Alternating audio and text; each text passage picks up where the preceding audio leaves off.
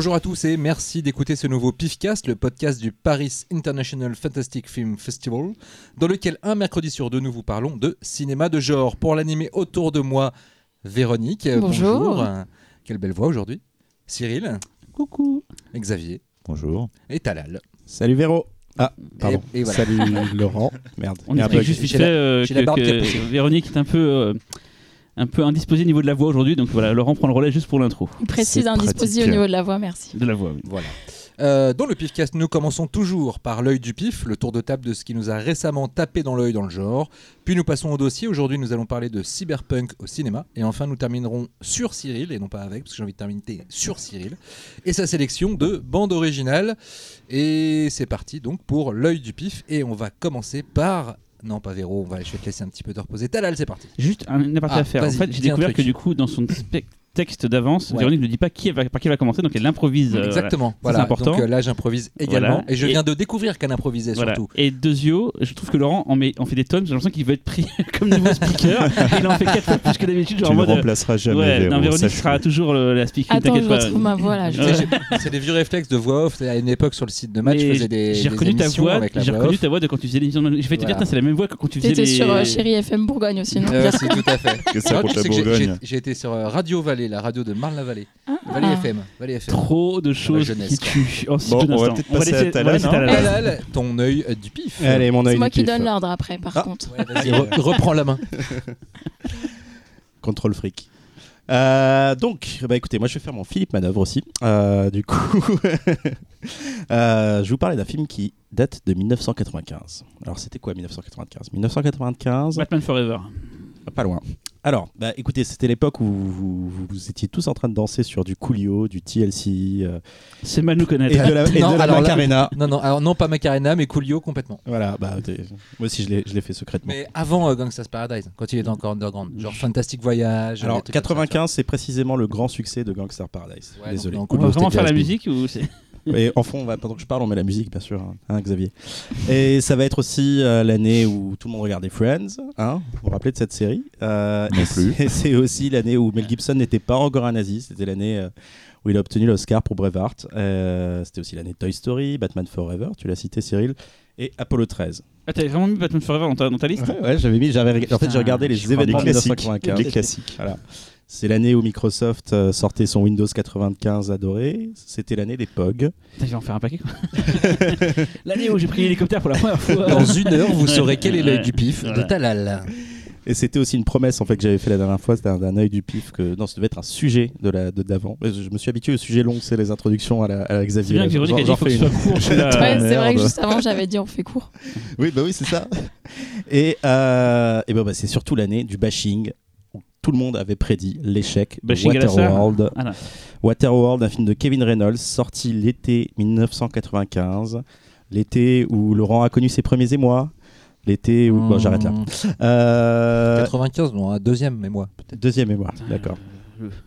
Et Et donc- donc, hashtag beauf. Trop, trop d'infos là, trop d'infos. Euh, et donc c'est l'année donc de ce film qui était à l'époque le plus cher de l'histoire d'Hollywood, qui devait coûter au départ 60 millions de dollars et qui s'est transformé en 225 millions de dollars. Euh, et c'est l'année où ce film qui devait se tourner en 96 jours a fini par se tourner en 160 jours. Pour un film sur une planète où il n'y a que des water, c'est cher quand même. Des wa- Voilà, ça y est. Waterworld, ok. Voilà, c'est bon, je l'ai dit. Donc, euh, donc voilà. Donc c'est donc qu'est-ce qui s'est passé? En fait Pourquoi ce tournage a été si difficile? Eh ben, j'en ai Euh, aucune idée. Pour l'anecdote, pour l'anecdote, Il y a eu un dégât des eaux, c'est ça? Voilà, il y a une sorte de petit dégât des eaux. Ça, c'est il, y a pas une mal. petite- il y a une fuite. Quelqu'un a été disposé. bon, j'avance. Et, euh, c'est- et pour ça, il y a- il y a- c'était donc Kevin Reynolds, le réalisateur, qui était parti voir euh, Spielberg quelques temps avant le tournage pour lui demander est-ce que c'était une bonne idée C'est quoi le de scénario tourner un film dans l'eau. J'arrive. Laisse-moi laisse faire C'est- mon C'est film. sûr que Spielberg a dû dire. Oui, mec, y a pas de problème. À fond. Et, et effectivement, Spielberg lui a répondu Écoute, euh, c'est simple, après Jaws, je ne tournerai plus jamais un film dans l'eau. Voilà. Mais bon, ça n'a pas empêché Kevin Reynolds de faire son film. Alors, Waterworld, de quoi ça parle? Euh, Donc, c'est c'est une sorte de Mad Max dans l'eau. C'est même complètement un Mad Max dans l'eau. Euh, c'est dans- ça se passe dans un futur pas si lointain, mais quand même, où le monde est enseveli par l'eau à cause du réchauffement climatique et de la fonte des glaces. Donc, euh, À cause de la sujet famine à qui la. nous est un Du petit coup, il est familier. englouti en fait. Il est- Parce que Ansevli, c'est par. euh, Oui, par il a, du il a- merci, merci. Oui, ça, Nazi Grammar. On Tu fera jamais une les heure, euh, Véronique. Alors, on est déjà quand même à plus de 5 minutes hein, de cette émission. Vas-y, Talal. Ok, alors Waterworld, c'est très bien, allez-y. Voilà. non, Non, mais tu tu voulais t'attendais faire la une dernière édition fois en euh, particulier le pour, euh, Disney une, Cut, cer- euh, pour une raison, en fait. Tu voulais en parler Mais après oui, bien sûr, je, voulais en parler parce que, euh, parce que la dernière fois, on était sur, on était sur les- les films post-apo. la dernière fois, on était sur les films post-apo et, euh, et je devais faire Waterworld. Finalement, j'ai choisi, j'ai choisi quoi déjà? C'était quoi déjà le film? Le règne du feu. Le règne du feu qui était très très bien. Et, euh, et j'attendais mon euh, Blu-ray de euh, Arrow qui a fini par arriver le jour où on a enregistré cette émission. Donc euh, voilà, pas de bol. Donc voilà, je, je- je reprends, vous arrêtez de me couper, hein, Oui. d'accord? Euh, Donc Waterworld, euh, donc dans un monde enseveli? Immergé. Toujours englouti. Oui, englouti, aussi. Immergé dans, par l'eau. Euh, donc un homme solitaire qui se trouve être un mutant, mi-homme, mi-poisson, se retrouve accompagné par une Non. femme. Tu as écrit sur ta feuille que j'ai en face à côté de moi mi-homme, dire. C'est vrai J'avoue, eh, ce document, il est que pour moi. C'est poisson, c'est vrai, mais c'est quoi comme animal? Bon, allez, j'arrête. Je, me Et tais, donc- je te laisse. Euh, cet homme se retrouve accompagné par une femme et une petite fille pour retrouver Dryland, une mythique terre légendaire immergée. Et euh, ils sont pourchassés donc par des méchants monsieur qui s'appellent les Smokers qui veulent absolument mettre la main sur la fille car sur son dos est tatouée la carte de Dryland. Voilà. Donc euh, tournage catastrophe comme je le disais tout à l'heure. Par- pourquoi? Parce que euh, bah, ils ont connu tous les problèmes en fait qui fait que quand tu tournes un film dans l'eau, bah voilà déjà la base tournage d'un film c'est des repères, c'est des repères d'une prise à l'autre et quand tu tournes dans l'eau bah c'est foutu quoi. C'est juste l'eau, c'est le truc le plus mouvant sur lequel tu la, la- Bah, sur lequel tu peux tourner. fous du coup. Bah non, justement, quand tu veux faire des. Ah, je- J'enlève mon micro parce que mon pied fait des caprices. Euh, bah non, mais justement, ça le fait pas. Et, euh, et donc, euh, donc voilà, par exemple, ils ont tourné dans la région d'Hawaï et il faut savoir que tout a été euh, détruit par un ouragan et que les gars ont dû se retaper la construction de tout le décor du, de, principal du film, ce qui était assez. euh, Merci Stéphanie Monaco. Donc c'est un, c'est un grand film. J'ai tout compris. Et je viens de la comprendre à, à rebours. Donc c'est un grand film d'aventure un peu au ton atypique. Ah, On en avait un peu parlé Xavier avant que quand je t'avais parlé de ce film. Euh, effectivement, on est perdu entre le monde, un, un film très très adulte, un peu dur avec un héros qui est littéralement un connard, avec euh, un film où pendant un instant l'héroïne se fait violer. Et, euh, et à côté de ça, un film plutôt familial. D'ailleurs, ça se ressent dans la musique de James Newton Howard. Euh, petite anecdote, euh, à la base, c'était Mark Isham qui devait faire la musique, qui était, je crois, un peu plus sombre. Et euh, bah, Costner, qui était aussi producteur et un peu le Tom Cruise de l'époque, bah, voulait que le film soit familial. Donc voilà, c'est ça ce qui explique la dichotomie entre cette sensation d'avoir deux films, mais en même temps, en même temps, ça marche très bien parce que euh, parce que ça ressemble pas à grand chose en fait qu'on qu'on connaisse quoi. Donc euh, voilà, c'est moi perso, c'est un film que j'aime beaucoup. Euh, c'est un film écologique avant l'heure, hein, euh, fonte des glaces. On en parle beaucoup aujourd'hui, mais en 95, c'était moins le sujet. Et, euh, voilà, c'est, c'est, je sais pas, quand je pense à Waterworld, je pense avant tout à ces chorégraphies de malades qui ont été. je trouve que la, la et les chorés, pour le coup, du tournage en dur en plus, hein, on n'est pas dans du, dans du VFX, hein, c'est pas des mecs qui sont numérisés en train de sauter. Non, non, les gars, quand ils sautaient en jet ski, bah, ils sautaient vraiment au-dessus d'un, d'un muret. Donc euh, voilà, c'est, un film, euh, moi, qui m'est cher. Euh, c'est pas un chef-d'œuvre, il faut que ça soit clair. On, on parle pas de, Mad Max 2 ou même de Fury Road, mais euh, c'est un film voilà, qui est très attachant à beaucoup d'aspects. C'est un film très atypique dans les années 90 et en même temps il transpire les années 90. Euh, moi j'aime beaucoup. Je sais pas ce que vous en pensez les amis. Hmm, bah, en fait, moi, je voudrais juste. euh, moi, le- l'avis que j'ai sur le film est un peu, un peu étrange. C'est que pour moi, c'est le croisement parfait entre Mad Max 3 et Demolition Man. je suis désolé, c'est ça hein, le film. hein. Et, euh, et surtout, euh, enfin, un truc de très intéressant de l'édition Arrow là, qui vient de sortir, c'est donc de pouvoir voir la Ulysse Cut. Les dialogues sont beaucoup plus crus, tu as beaucoup plus de vulgarité, entre autres, mais c'est surtout le, le, le marineur. Je crois que c'est ça le nom. euh, Ouais, le marineur. qui- voilà, il est en fait le marineur, du coup, euh, change un petit peu de, de psychologie, de personnalité. Le Et, marineur, euh, c'est le Costner. c'est Costner. C'est l'homme ouais. mi-homme, mi-poisson, poison, comme on dit. euh, Voilà. Et en fait, euh, dans, la version, euh, dans la version d'origine, t'as une, euh, en fait, les, les changements de, les sautes d'humeur en fait du personnage sont un peu bizarres entre les moments où c'est un gros connard et les moments où il a tendance à agir correctement. Enfin, c'est assez étrange. Quand tu regardes la Ulysse Cut, tu te rends compte vraiment que c'est un connard en fait. Ouais. euh, voilà. Bah, dans le film, c'est un peu montré comme un anti-héros. hein. Au Non, non, mais la il est pas Ulysse Cut, sympa. non, Alors- je te jure, la Ulysse Cut, c'est. J'ai pas, pas revu le montage ciné. Euh, Est-ce que dans le montage ciné, est-ce que vous en rappelez, euh, il balance la petite fille dans l'eau comme ça aussi Ouais. euh, sauvagement? Oui, oui, il le fait. ouais. c'est déjà- c'est déjà- ouais, la version d'origine, c'est Donc, déjà- ça va plus dans les détails, comme quoi c'est un connard. Moi j'ai revu des petits boulots de jour justement de la version ciné, mais vraiment j'ai dû voir une demi-heure. Et ce, qui ce que j'avais oublié, mais que je trouvais très cool en fait, c'est que la monnaie dans ce futur, c'est comme toujours dans Mad Max, la monnaie c'est l'essence. Là c'est les vestiges du passé, et Ouais. encore plus l'ultime monnaie, c'est de la terre en fait sèche quoi. Mm, mm. Et je trouve que c'est vraiment pas con en fait, euh, parce que lui du coup, euh, Costner étant mutant, il peut plonger hyper profond et ramener euh, des, des- des vestiges du passé quoi. Et pareil, tu en as pas parlé, mais le bateau, c'est une sorte de bateau hybride qui peut se transformer. euh, et Costner il a plein de techniques, il, fait remonter à la surface avec Le des bateau- ballons. Le bateau est super cool. ouais. Quand tu vois dé- déployer le bateau, qui est, c'est un truc qui s'embrique. C'est un peu la, la voiture de, de, Gadget en fait, c'est une sorte de voiture, un bateau gadget automobile. C'est un peu ça. Pour revenir à ce que tu disais sur la Ulysse Cut, euh, en fait, alors il y a trois montages aujourd'hui de, de ce film-là. Donc le montage ciné qu'on connaît, Euh, le montage, en fait, la version qui est pas director's cut contrairement à ce que je pensais, Mm. mais en fait une version télé qui est, on va dire, euh, plus longue mais édulcorée. Et en fait, la Ulysse Cut, et c'est toi qui me l'avais appris la dernière fois, Xavier, c'est euh, c'est un montage fait par des fans, Ouais. fi- finalement, qui va mixer la- le, le côté un peu dur, cruel du, du- du- de la version ciné et euh, l'aspect donc long. De, Ouais. Je crois que c'est plus long de 30 minutes. Oh, il Euh, me semblait pas que c'était aussi long. hein, c'est euh, sacrément plus long en 30 fait. minutes, il, y a, il y vraiment un il gap. me semblait ouais, ouais. pas. Alors c'est peut-être pas 30 minutes hein, à, à fast checker. euh, non, On n'a pas. Ok. Euh, Pas de voix, pas de pas de voix, pas d'ordi, euh, pas de fact checking. Ok, l'ai puni. Mais euh, mais bon, je crois qu'on n'est pas loin, au moins des 20 minutes. hein. Je me rappelle qu'il y avait un, un chiffre en moins dans le dans le, dans le comptage. Et 20 minutes, justement, c'est la durée de ton, de ton speech. Alors maintenant, on va passer. Moi, Ah, Cyril, Ça du coup. hein. Bon, je me casse. Allez, Cyril. je vais faire très vite, tout en parlant doucement. Je vais vous parler d'un film que j'aime beaucoup, que j'avais beaucoup aimé en le voyant, mais que j'ai réapprécié en le revoyant. C'est Super de James Gunn. qui date de 2011, 2011, qui est sorti en France en 2011, qui a été montré à Toronto au TIFF en 2010. Euh, donc juste un petit mot, James Gunn, on le connaît beaucoup maintenant pour les euh, les, euh, Galaxy et voilà tout ce qui s'est passé d'ailleurs avec Marvel où il s'est fait dégager du troisième parce que ils ont découvert que par le passé il avait eu des messages un peu, on peut dire euh, violents ou enfin sur Twitter un peu euh, C'était des blagues entre lui et Lloyd Kaufman Voilà. sur euh, où ils imaginaient une société de pédophiles. euh, voilà donc voilà. bon il se fait dégager mais à la Une base blague trauma quoi.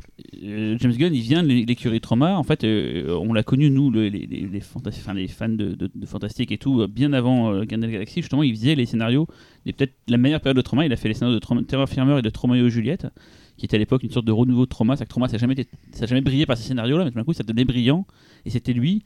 Ça lui a ouvert des portes d'Hollywood. Alors, malheureusement, pour faire les deux Scooby-Doo, pour ce qui est pire. Mais par contre, il a fait le scénario de l'Armée des Morts de, de Snyder. Et Ouais. ça, c'est c'est plutôt, euh, plutôt bonne chose. Et donc, il a fait un premier film qui s'appelait Slither, donc en France Horribilis, Super film. qui était déjà un très très bon film, un, un cri d'amour aux, aux monstres et à, et à la difformité. Euh, on pourra en parler d'ailleurs un jour dans un pifcast, c'est un film qui met avec le coup d'œil. Et donc, Super, c'est la réponse à- aux super-héros par James Gunn. Euh, Ce qui est marrant, c'est que plus tard, il, a, vraiment des films de super-héros, mais là, du coup, à l'époque, c'était euh, un peu comme on a eu à Kikas et autres et tout. Là, c'est le même délire, sauf que là, on va suivre un, sociopathe qui a des visions euh, évangéliques qui vont lui faire comprendre qu'il doit euh, agir et, euh, et sauver le monde. Et, euh, dans le film, donc le, le super-héros, c'est euh, Rainn Wilson, qu'on a connu par la série C'est Office Il est extraordinaire dans qui The est, Office. qui est vraiment extraordinaire dans The Office. Et donc, euh, il doit en fait retrouver sa nana qui est jouée par Liv Tyler, qui a été kidnappée par Kevin Bacon. Enfin, kidnappée, c'est un bien grand mot. En fait, elle le quitte pour aller avec Kevin Bacon. C'est une ancienne droguée, elle, re- elle repart dans la drogue. Et donc, il pète un câble, Rainn Wilson. Et il a carrément d'ailleurs une vision. J'ai oublié ce passage-là, mais je pense Elle que Xavier scène, va aimer. C'est où on a une séquence à la Urukudoji, donc euh, les, les, les- Urotsuki de je dis voilà les, les, les- animés japonais avec des tentacules, sauf qu'on l'a en live avec euh, des tentacules live, avec des, des séquences vraiment dingue dingue dingue quoi. Et donc quand il Sauf devient a pas de viol. voilà. Et quand il devient euh, le super-héros, donc super, là, ça devient vraiment très très. J'adore Kick-Ass, mais là, vraiment, ça va un cran dessus parce que c'est.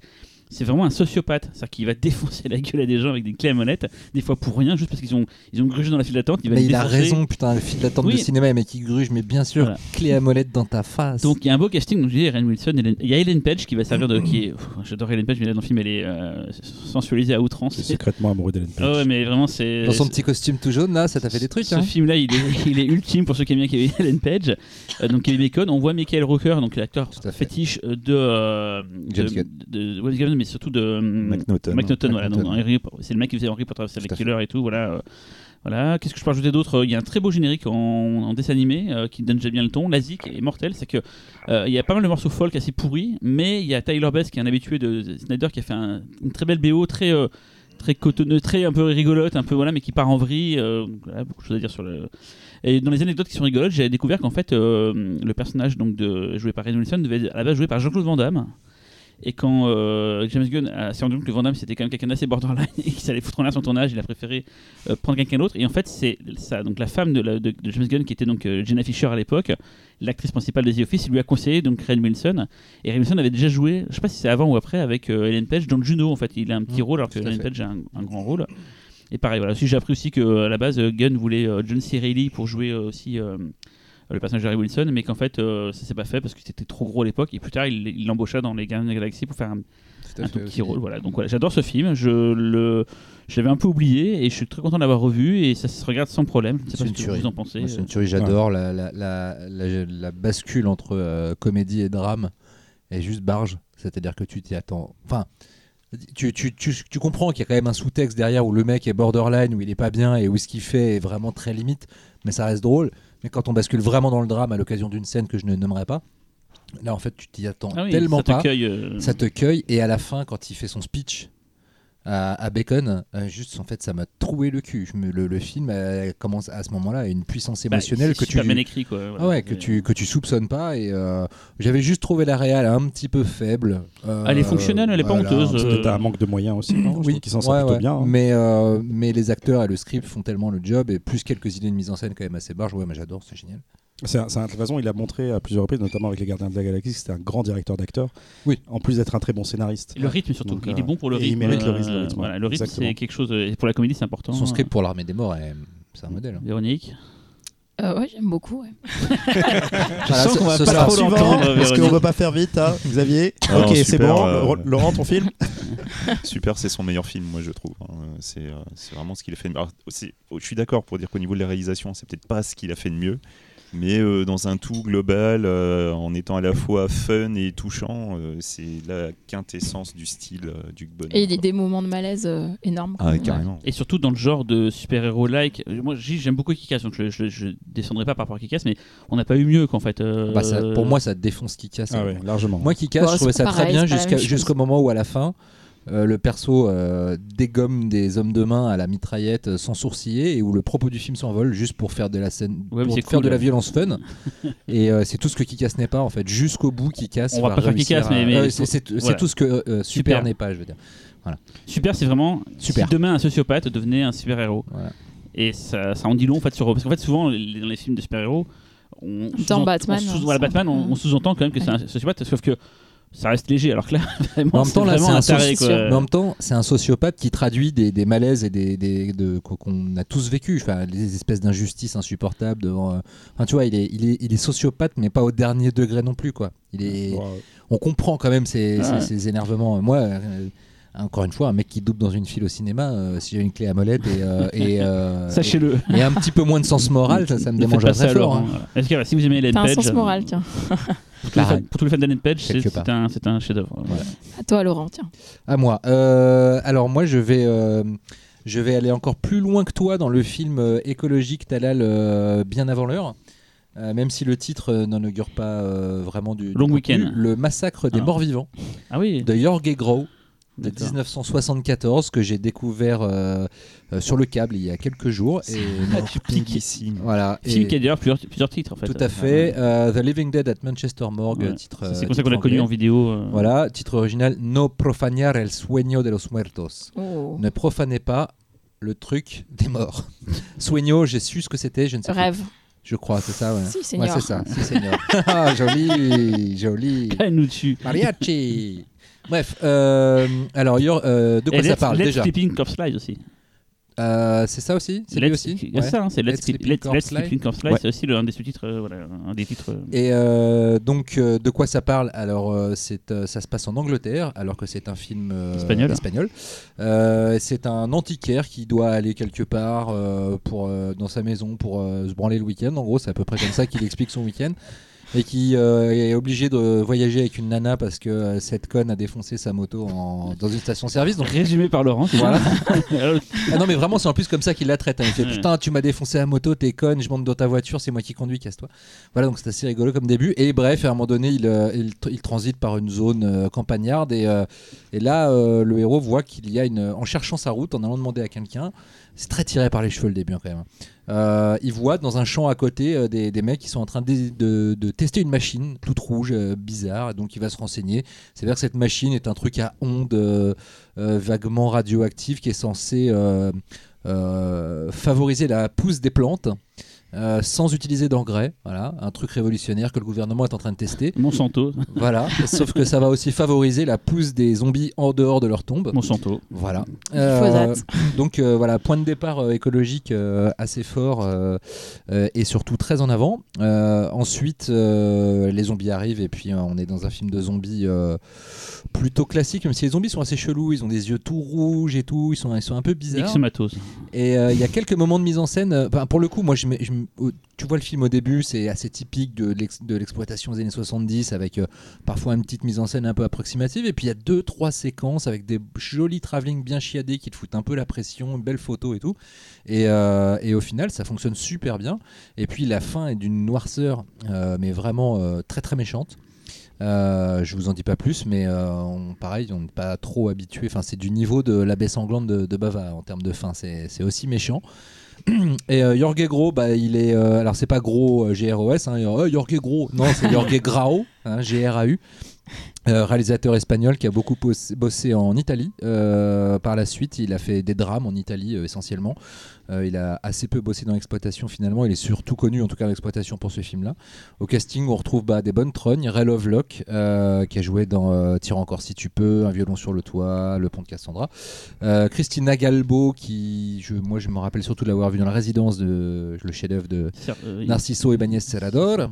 Et puis Arthur Kennedy, ancien jeune premier euh, hollywoodien, Barabbas, Laurence d'Arabie, l'homme de la plaine, puis qui a fini euh, plutôt dans l'exploitation italienne avec euh, l'Antéchrist, l'humanoïde et la Sentinelle des maudits aussi. Donc des films bien bourrins. Euh, voilà. Euh, à la prod, on retrouve un vieux routard de la prod italienne qui a fait, alors Edmondo Amati, qui a fait 2072 et Mercenaires du futur, Pulsion cannibale, Holocauste 2000, Les 4 de l'Apocalypse, L'Antéchrist, Le venin de la peur. Bref, le mec, il était dans tous les purs coups.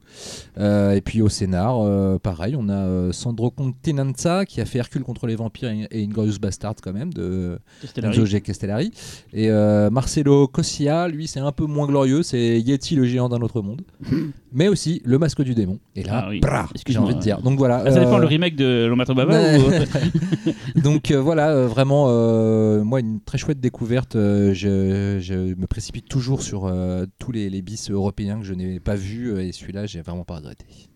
Moi, je voudrais juste préciser euh, que, bon, déjà de base, ce film fait partie de mon top 5 des meilleurs films de morts vivants existants. C'est, je vous jure, c'est une tuerie. Tu sais qu'on a fait, on a failli le passer euh, dans les zombies au pif, oui, mais et je vous avais saoulé pour le passer. Ouais, moi je, voulais et, passer, euh, mais j'avais peur que le public il, il, il soit trop lent pour eux. En fait, c'est euh, possible, ouais. c'est possible. Mais bon, voilà. Que les zombies soient euh, trop lents pour le public. Non, enfin j'ai pas vu le film, mais chaque film est très très lent. Et, non, pas tant que euh, ça. hein. Ah, c'est la réputation qu'il a quand même. Ah, euh. pff, ça Après, ouais, Film d'ambiance, quoi. Pense à, pense à mettre pas, ça euh, pendant une nuit surtout. Ouais. À On ferait 3 pas heures du mat. euh, euh, On ferait Ouais. pas une séance euh, Xavier avec des films chiants l'année prochaine mais je t'emmerde.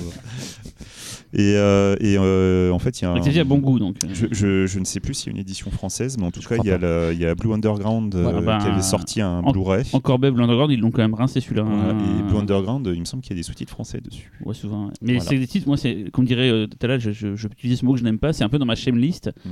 Ça va faire 15 ans que je dois le voir celui-là. 15 ans, je, je crois que je l'ai même acheté en deux éditions, je dois l'avoir deux fois en, en DVD, j'ai jamais regardé. Mais voilà, il est dans ma liste, euh, ma Et, shame et- list. Voilà. et détail très important, si vous l'achetez, le Blu-ray, essayez de ne pas regarder la jaquette. ouais. Parce que Ça spoil, euh, ouais, C'est- ça spoil. C'est difficile ça. Bah ouais, mais vraiment, enfin. Ça dépend, le recto ou le verso Alors je me souviens plus si je me souviens plus de quel côté c'est, mais, Mais il y c'est a, la- euh, l'affiche ou c'est les petites images derrière? Je, je crois que c'est les petites images derrière. Oh, C'est plus, mais, plus facile de pas les euh, voir. mais je suis pas sûr. Je crois que c'est, je crois qu'en fait c'est le, c'est vraiment l'avant de la jaquette. Bah, l'avant, c'est pas la- euh, l'affiche qu'on a toujours connue du film. euh. Mais je crois qu'il est modifié. hein. Ah, je sais plus, je sais plus. Mais en tout cas, ouais, il y a un truc qui spoil à mort, donc regardez pas la jaquette. Ça spoil quoi? Voilà. Bon, je fais mon œil du pif, je me lance. Vas-y. Personne d'autre l'a vu le film? Non. Heureusement qu'il y a Xavier, parce que- Bon bah, Oh, bah non, heureusement comment qu'il y a- heureusement qu'il y a Xavier qui voit tout, sinon on serait emmerdé. hein. Alors moi, j'ai vu Zardoz. J'y vais direct hein, parce que j'ai pas beaucoup de voix. Ah oui, elle économise sa voix. J'ai vu Zardo, c'était bien. Je personne personne, n'interrompt. Véronique du coup. Euh, si, si, vous pouvez. Euh, donc de John Boorman de 1974 aussi. Un film américain euh, et britannique avec Sean Connery et Charlotte Rampling. Et je l'ai vu justement parce que j'avais entendu euh, l'interview de Charlotte Rampling sur France Culture. Et ça m'a donné envie de voir le film parce qu'elle disait que Sean Connery était en slip pendant tout le film. Ouais, ah, ça, tu vois ses poils, hein, ça c'est sûr. Ah, c'est... Euh, du coup, le pitch, ça se passe en 2293 dans un mode- monde chaotique. Euh, euh, en fait, divisé en deux parties. Il y a une partie qui est complètement chaotique, dominée par un dieu nommé Zardoz, qui dicte la conduite aux gens, un peu les, sauvageons, on va dire. Euh, et d'un autre côté, euh, il y a un monde un peu idyllique où euh, vivent les éternels, donc des gens qui ne meurent jamais. Euh, et en fait, Sean Connery joue le rôle de Z, un, un des sauvages, il a, qui arrive en fait à rentrer dans le monde des éternels. Une fois là-bas, en fait, euh, il va, il va euh, perturber en fait la, réalité de ces éternels parce qu'ils vont se demander ce qu'il fait là, d'où il vient. Enfin, ils savent, mais euh, ça va re- re- rebattre les cartes de ce qu'ils pensaient comme acquis, notamment le fait de se reproduire ou, euh, ou d'avoir du plaisir, voilà. Et, euh, et lui-même, en fait, va, avoir accès au savoir, donc ça va aussi changer. euh. Tu peux redire avoir du plaisir Non, mais on a dit pas interrompre. Il est pas s'empêcher. Hein. C'est sexy ou c'est dégueu C'est à cause de la voix en fait. Ça fait un mélange assez. Laisse ma Ça fait un chamérie mélange tran- troublant. laisse ma chamérie tranquille. Non, alors en fait, c'est bizarre parce que j'ai. bon, moi, du coup, je j'avais pas d'a priori sur le film et j'ai trouvé euh, vraiment très étrange et unique, on va dire. Euh, un peu difficile à appréhender, mais euh, avec plein de bonnes euh, trouvailles aussi en même temps. Enfin, on voit que le réalisateur ose tout, il l'a fait juste après Délivrance. Et là, tu sens qu'il a expérimenté. Après, j'ai lu des interviews, effectivement, il disait qu'il s'était fait plaisir et qu'il avait expérimenté plein de choses. Et en fait, j'ai vu que le film était considéré souvent comme un nanar. Pour moi, ça rentre pas du tout dans cette catégorie. Mais en vrai, moi, je, je trouve que c'est hyper intéressant la manière dont ils ont érotisé corps d'un homme. Et je trouve que c'est rarement fait dans des, dans des films, en fait. Et en tant que femme hétéro, moi, je trouve ça sexy, en fait. Je trouve pas ça du tout ridicule, On quoi. ne te juge pas. Tu aimes le slip rouge. ouais, j'aime les poils. T'es plus slip rouge que gilet jaune. Euh, non, et du coup, je trouve quand même ce, ce film hyper intéressant. Après, j'ai lu plein de choses, d'analyses, etc. Je me suis rendu compte que j'étais complètement passée à côté de, de ce qu'il pouvait raconter, mais en même temps, il est, enfin, il, il est assez. Il, il y a pas mal de gens qui lui vouent un culte, apparemment. Euh, il y a des gens qui font du pain vert. Il y a des gens qui... Parce que dans le film, il y a du pain vert. vert, la couleur. Dans nos souvenirs, c'était pas un peu euh, genre allégorie de la caverne de Platon en film Il y avait pas un délire un peu comme ça, je me rappelle plus. Je pense qu'il y a un milliard de sous-textes qui nous échappent et euh, c'est un peu la limite du film parce que le scénario il est vraiment trop touffu, ça part un peu dans tous les sens, c'est parfois un peu ridicule. Mais tu sens qu'il s'est fait plaisir et que c'est généreux, qu'il a tenté et tu te dis c'est quand même dingue. euh. Dans le Et- cas de Bourman, c'est c'est quoi? C'est euh, après Excalibur C'est juste quoi? après Délivrance en fait. Délivrance, d'accord. Ouais. Donc c'est le début de carrière. c'est, euh, c'est- oui, c'est bien là qu'il y a la tête géante. Ouais, Oui, il y a oui, une tête géante en pierre. Il y a- Qui est le vaisseau, qui est, ouais, ça. du, du dieu. En fait, euh, le- il y a une, une introduction au film avec une tête volante, euh, un effet spécial. Tu l'as vu où, Véronique? euh, Sur les câbles. Ok, donc c'est pour être Bien sûr. évidemment.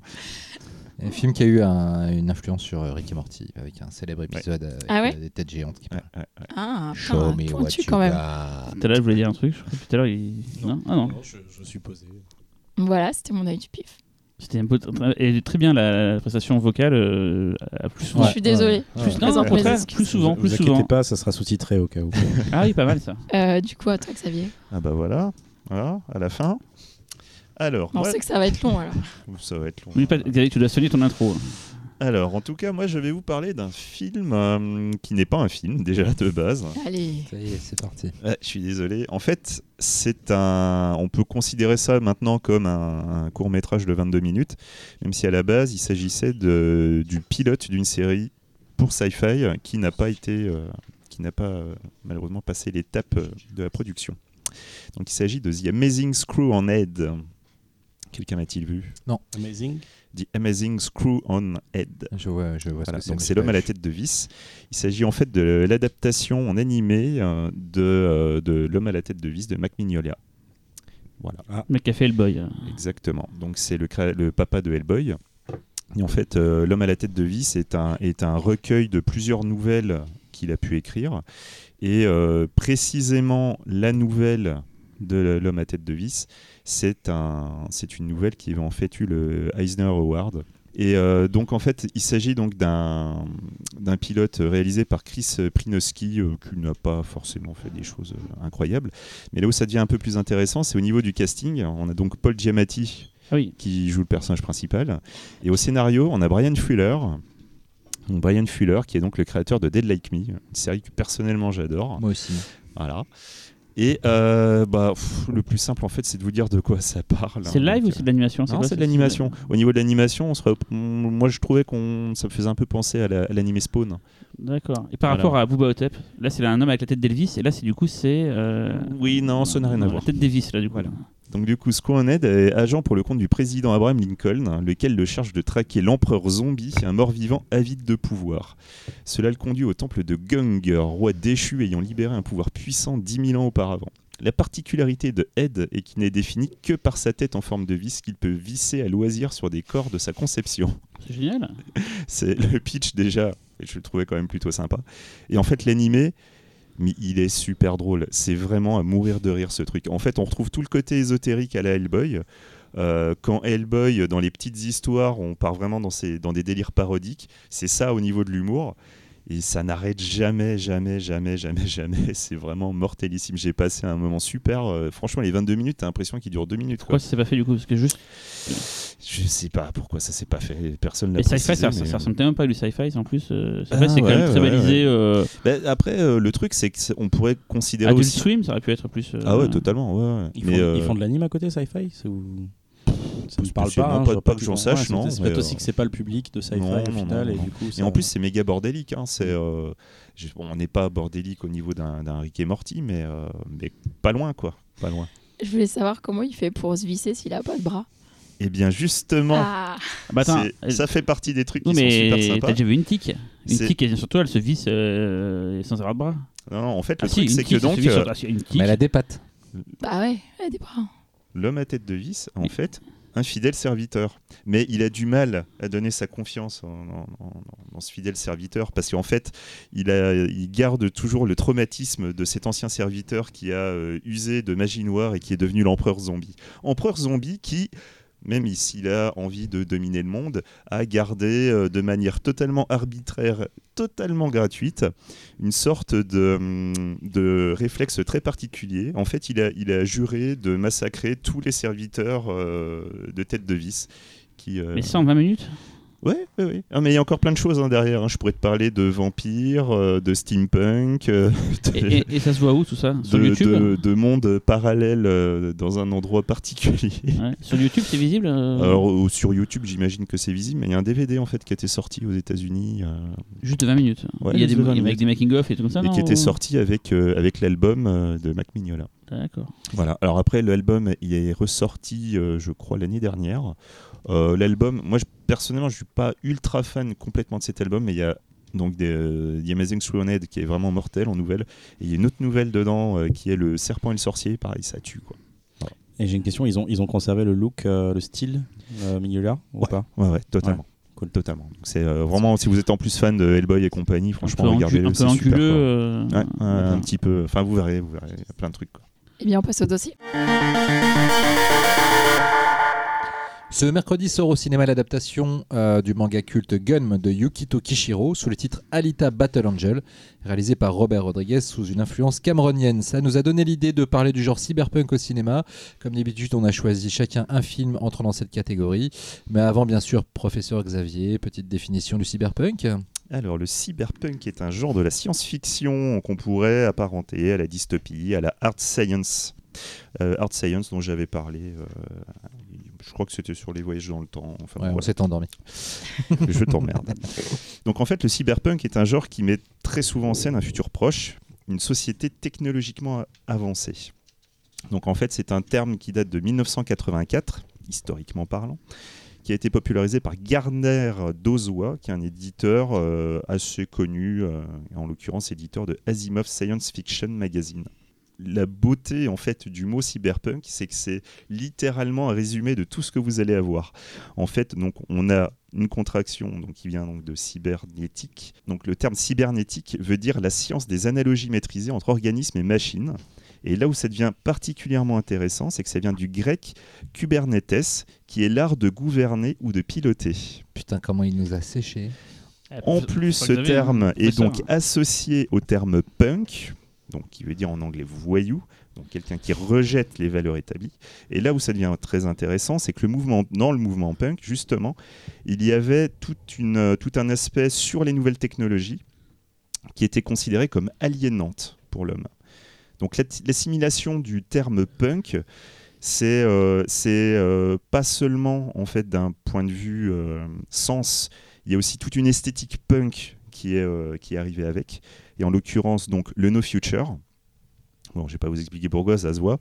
Et en fait, tout ce qui est en fait lié au néo-punk, une esthétique comme par exemple les coupes à l'iroquoise, etc. En genre néo-punk, si à un moment vous regardez, je sais pas, Class of 1984, typiquement vous verrez ce que c'est. Quoi. Akira. Voilà. Donc en fait, globalement, le cyberpunk allie des, des thématiques donc de la technologie, par exemple intelligence artificielle, le hacking, la fusion homme-machine, les multinationales et par extension, généralement, la théorie du complot. Tout ça se déroulant la plupart du temps dans un futur proche et sur Terre. Voilà. Le lieu où l'histoire se déroule possède généralement des caractères dystopiques. Dans une zone, on pourrait globalement dire que ce serait entre du presque apocalypse et du post-apo. Et justement, d'un point de vue historique, le mouvement cyberpunk est arrivé euh, globalement à la fin de la guerre froide et a donc été euh, le, successeur du genre post-apocalyptique. Et c'est marrant parce qu'on a fait pareil avec l'émission. Mais Xavier, euh, j'entends souvent parler de William Gibson et tout. Et, Oui, alors en fait. le Neuromanceur, c'est tout là. C'est Neuromancien. C'est plus tard ça en fait Non, du tout, du tout. En fait, justement, le terme cyberpunk, dans la réalité, existait déjà. Euh, c'est quelqu'un d'autre en fait qui l'avait donné. Et en fait, euh, dans euh, Asimov magazine, Science Fiction Magazine, à un moment, ils ont parlé de neuromancien. Et c'est à ce moment-là que le mec a réutilisé ce terme cyberpunk pour essayer de, de, catégoriser. Euh, J'ai toujours cru que c'était lui le, le, père fondateur du cyberpunk. En fait, pas du tout. Bah, en, son bah, en fait, a synthétisé, je crois, pour la première fois, vraiment euh, voilà. et en fait, le concept. C'était dans l'air et il a, il a fait la voilà. Et en fait, Neuromancien, s'il a cette, cette particularité euh, d'être d'être visionnaire, c'est parce qu'en fait, c'est lui qui, qui, avait déjà initié Internet tout, tout, tout, ce qu'il avait pensé sur Internet, les dérives et tout, machin, tout était là. Il avait prévu l'iPhone hein Non Alors Globalement, le cyberpunk, c'est, on, peut résumer par euh, c'est des films où dans le futur, la technologie a foutu le bordel un peu. Généralement, c'est même, pour, pour, être même plus précis, j'aurais tendance à dire que c'est un futur où la technologie a été plus rapide que l'évolution de l'homme dans ses mentalités. Hmm. Et généralement, on se retrouve avec des hommes qui sont dépassés. Voilà. Merci, professeur Xavier. Des hommes dépassés, c'est pas des nains? Euh, ah, avant de parler chacun de nos films, euh, il y a Laurent qui a vu Alita. Tout à fait, j'ai eu la chance de voir Alita. Euh, j'avais euh, très peur parce que j'adore le manga. Je fais partie de ceux qui l'ont découvert quand il est sorti en France à la toute fin des années 90. et j'avais aussi peur parce que bah, Robert Rodriguez est la réal et j'ai beau avoir beaucoup de sympathie pour Robert Rodriguez. Euh, je trouve qu'en termes de mise en scène, c'est parfois euh, un peu affligeant, euh, pour être gentil. Et, globalement, le film balaye la plupart de ses doutes. déjà parce qu'on sent que le, scénario de James Cameron est très très très attaché à la, vérité du personnage d'Alita. Et tout ce qui porte le film, c'est le personnage d'Alita. Et à ce niveau-là, on retrouve l'émotion qu'on pouvait avoir en lisant le manga. Euh, les quelques scènes d'action, euh, dont une en particulier, puisqu'il y a le motorball, euh, c'est juste, ça trouve le cul. Voilà, la scène de motorball, c'est ce qu'on a, c'est ce que j'ai vu le plus fou sur un écran de cinéma depuis Speed Racer. Donc c'est juste, et quand ça se termine, tu dis juste j'en veux encore et encore et encore quoi. Et il y a technologiquement le film est ahurissant parce que Alita est donc en full CGI et là on n'y pense plus très rapidement. Et c'est même pas au-delà de la performance des animateurs, c'est aussi de ses interactions. C'est-à-dire que. C'est de la motion capture. C'est de la motion capture, parce que je veux dire, c'est que souvent la motion capture, tu vois, on évite, euh, on évite, on évite un peu de, de, faire entrer en contact un vrai humain et le, et le personnage en motion capture, là, c'est non-stop tout le temps. Elle prend un chien euh, dans ses bras qui lui lèche le, visage, des trucs Il comme ça. Il le chien? Non. Et, on voit rien quoi, c'est vraiment c'est incroyable. Alors après moi j'ai une toute petite le personnage est très touchant mais parfois les animateurs euh, de, de- des studios de, CGI la font un peu jouer comme un personnage Disney ou un personnage euh, de Pixar, tu vois. C'est-à-dire que les, le- les expressions du visage pour traduire quelques émotions sont un petit peu trop forcées, euh, mais globalement ça fonctionne du feu de dieu. Elle est super touchante, euh, la storyline, la façon dont ils ont réussi à, à, à garder les- la storyline des quatre premiers volumes du manga tout en incluant le, le motorball, etc. Enfin, c'est franchement c'est mortel. Oui, Cyril? J'ai ouais, une question juste. Euh, à la base, on- on- peut-être les gens savent pas, c'était le projet de Cameron Tout depuis le début. Il a fait Avatar pour se faire la main sur la technologie. Alors pas Finalement- Il- pas vraiment. il- il en fait, dit, il avait pas, il avait pas la technologie encore pour faire Alita. Oui, donc il s'est Ouais, fait la main avec Avatar. contre, non, c'était c'était pas enfin, avant Avatar même. C'était, euh, je sais plus si c'était les fantômes du Titanic ou son autre documentaire. Et en fait, Abyss. Et euh, et c'était euh, en fait, il avait créé une caméra pour pouvoir euh, tourner. Et en fait, la technologie de cette caméra devait servir pour Battle Angel Et Alita. donc, ça veut dire qu'en fait, à la base, c'était prévu depuis le début. Il nous parlait de, de faire Gun en, en film. Et euh, finalement, Avatar est marché. Il a resté à faire Avatar. Mais c'était à la base prévu plein de films autour d'Alita, enfin de, de Gun. Et là, euh, tu, enfin, tu, comment c'est construit Il y aura d'autres films ou? Ça va dépendre du succès du film. Euh, malheureusement, possible. les mauvaises langues euh, hollywoodiennes, j'ai vu passer un papier du Hollywood Reporter qui prédit 200 millions de pertes. Ah ouais. Euh, ce qui pour moi serait dramatique parce que c'est c'est- c'est le meilleur blockbuster que j'ai vu depuis des années. Non, mais du coup, ça vient comme pour la dernière fois Mortal Engine, c'est des gros trucs vachement bien, mais que tout le monde va snobber. euh, Alors, euh, on va Voilà, voir. Pour le coup, il y, a un- hein. il y a un vrai enjeu pour Cameron et il y a aussi un vrai enjeu globalement pour le monde du blockbuster. C'est à un moment donné, est-ce que les gens vont sortir le doigt du cul et d'arrêter d'aller voir des suites, de suites, de suites Ouais, pour ouais. essayer de découvrir des, des nouveaux univers? Mais en tout cas, comme on- quand on connaît le manga et quand on sait tout ce qu'il y a derrière, tout, tout est plan- toutes les graines sont plantées pour qu'il y ait des suites. Et juste avant que je laisse passer la parole à Talal, euh, moi le manga, ce que je retiens du manga de ce que j'ai pu en lire, enfin je l'ai, lu inté- intégralement, c'est poisseux, c'est, morbide, c'est, sale en fait. C'est un film. Enfin, je me suis dit, mais s'ils faisaient ça en vrai, c'est tellement malsain que. Non, euh, alors euh, moi je l'ai relu il y a pas longtemps. Je, je- c'est pas tant que ça en fait. C'est Ah, c'est vachement contrebalancé par le côté très euh, très naïf, Naïf, du ouais. personnage Ouais, de, mais de- les de monstres, ils sont sales, ils sont. Oui, ils oui, font oui, oui. trucs Ouais, puis quand dégueulasses. il les tue, ça, Là, ça là, ça, l'est- euh. moins, mais pour un PG-13, euh, ils osent quand Ça même quelques défend, trucs. Il y, a, il y a- y a quand même des gens coupés en deux, il y, a, euh, a, y a un fuck euh, qui est très bien placé d'ailleurs. Non, mais tu, tu l'as dit, en fait, j'allais parler justement de ce que j'ai lu aussi aujourd'hui et que j'ai trouvé ahurissant, en fait. Le, le- Ah, tu le cynisme dans. Non, il Ah. Non, non, Ah non, oui, non, l'article oui. dont tu parlais tout Ouais. à l'heure, ça rejoint un peu ce que je disais sur Waterworld, en fait, que Ouais. tout le monde prédisait l'échec de Waterworld, tout le monde disait que ça allait être de la merde parce que ça a coûté une fortune. Et puis là, c'est pareil, en fait, je trouve ça d'un cynisme. Euh, quoi, mais c'est- c'est- c'est genre- Après, pour reprendre David Frikrikian, euh, euh, Avatar, Titanic, les gens prédisaient des bides monstrueux et les films sont devenus des. Ouais, ouais. Ah, je pense pas que ce sera pareil pour Bah là, le problème, c'est que c'est pas une réal James Cameron, Ouais. donc est-ce qu'il y a des gens qui vont s'arrêter Ouais, s'arrêter mais- aux côtés mais il se Rodriguez met- Il se met beaucoup en avant. Oui, oui, euh, bah, aussi, euh, Bah, il, a produit donc plus il en a- avant que Rodriguez. il, il a écrit le scénar, il l'a produit. Donc, euh, il a mais- intérêt pour sa boîte à l'extérieur que ça, que ça fonctionne. Quoi. Ouais. Alors, le problème, c'est qu'on retrouve un peu parfois dans la mise en scène de pas de- de- des scènes d'action, mais dans la scène de, des scènes de dialogue, la mise en la patte Rodriguez, euh, c'est-à-dire euh, vite fait quoi. C'est- Voilà, j'ai les plans qu'il faut pour qu'on comprenne ce qui se passe. je trouve Euh, que on- cette on- réputation est, enfin, je la trouve pas, pas très juste. Rodriguez, c'est quand même.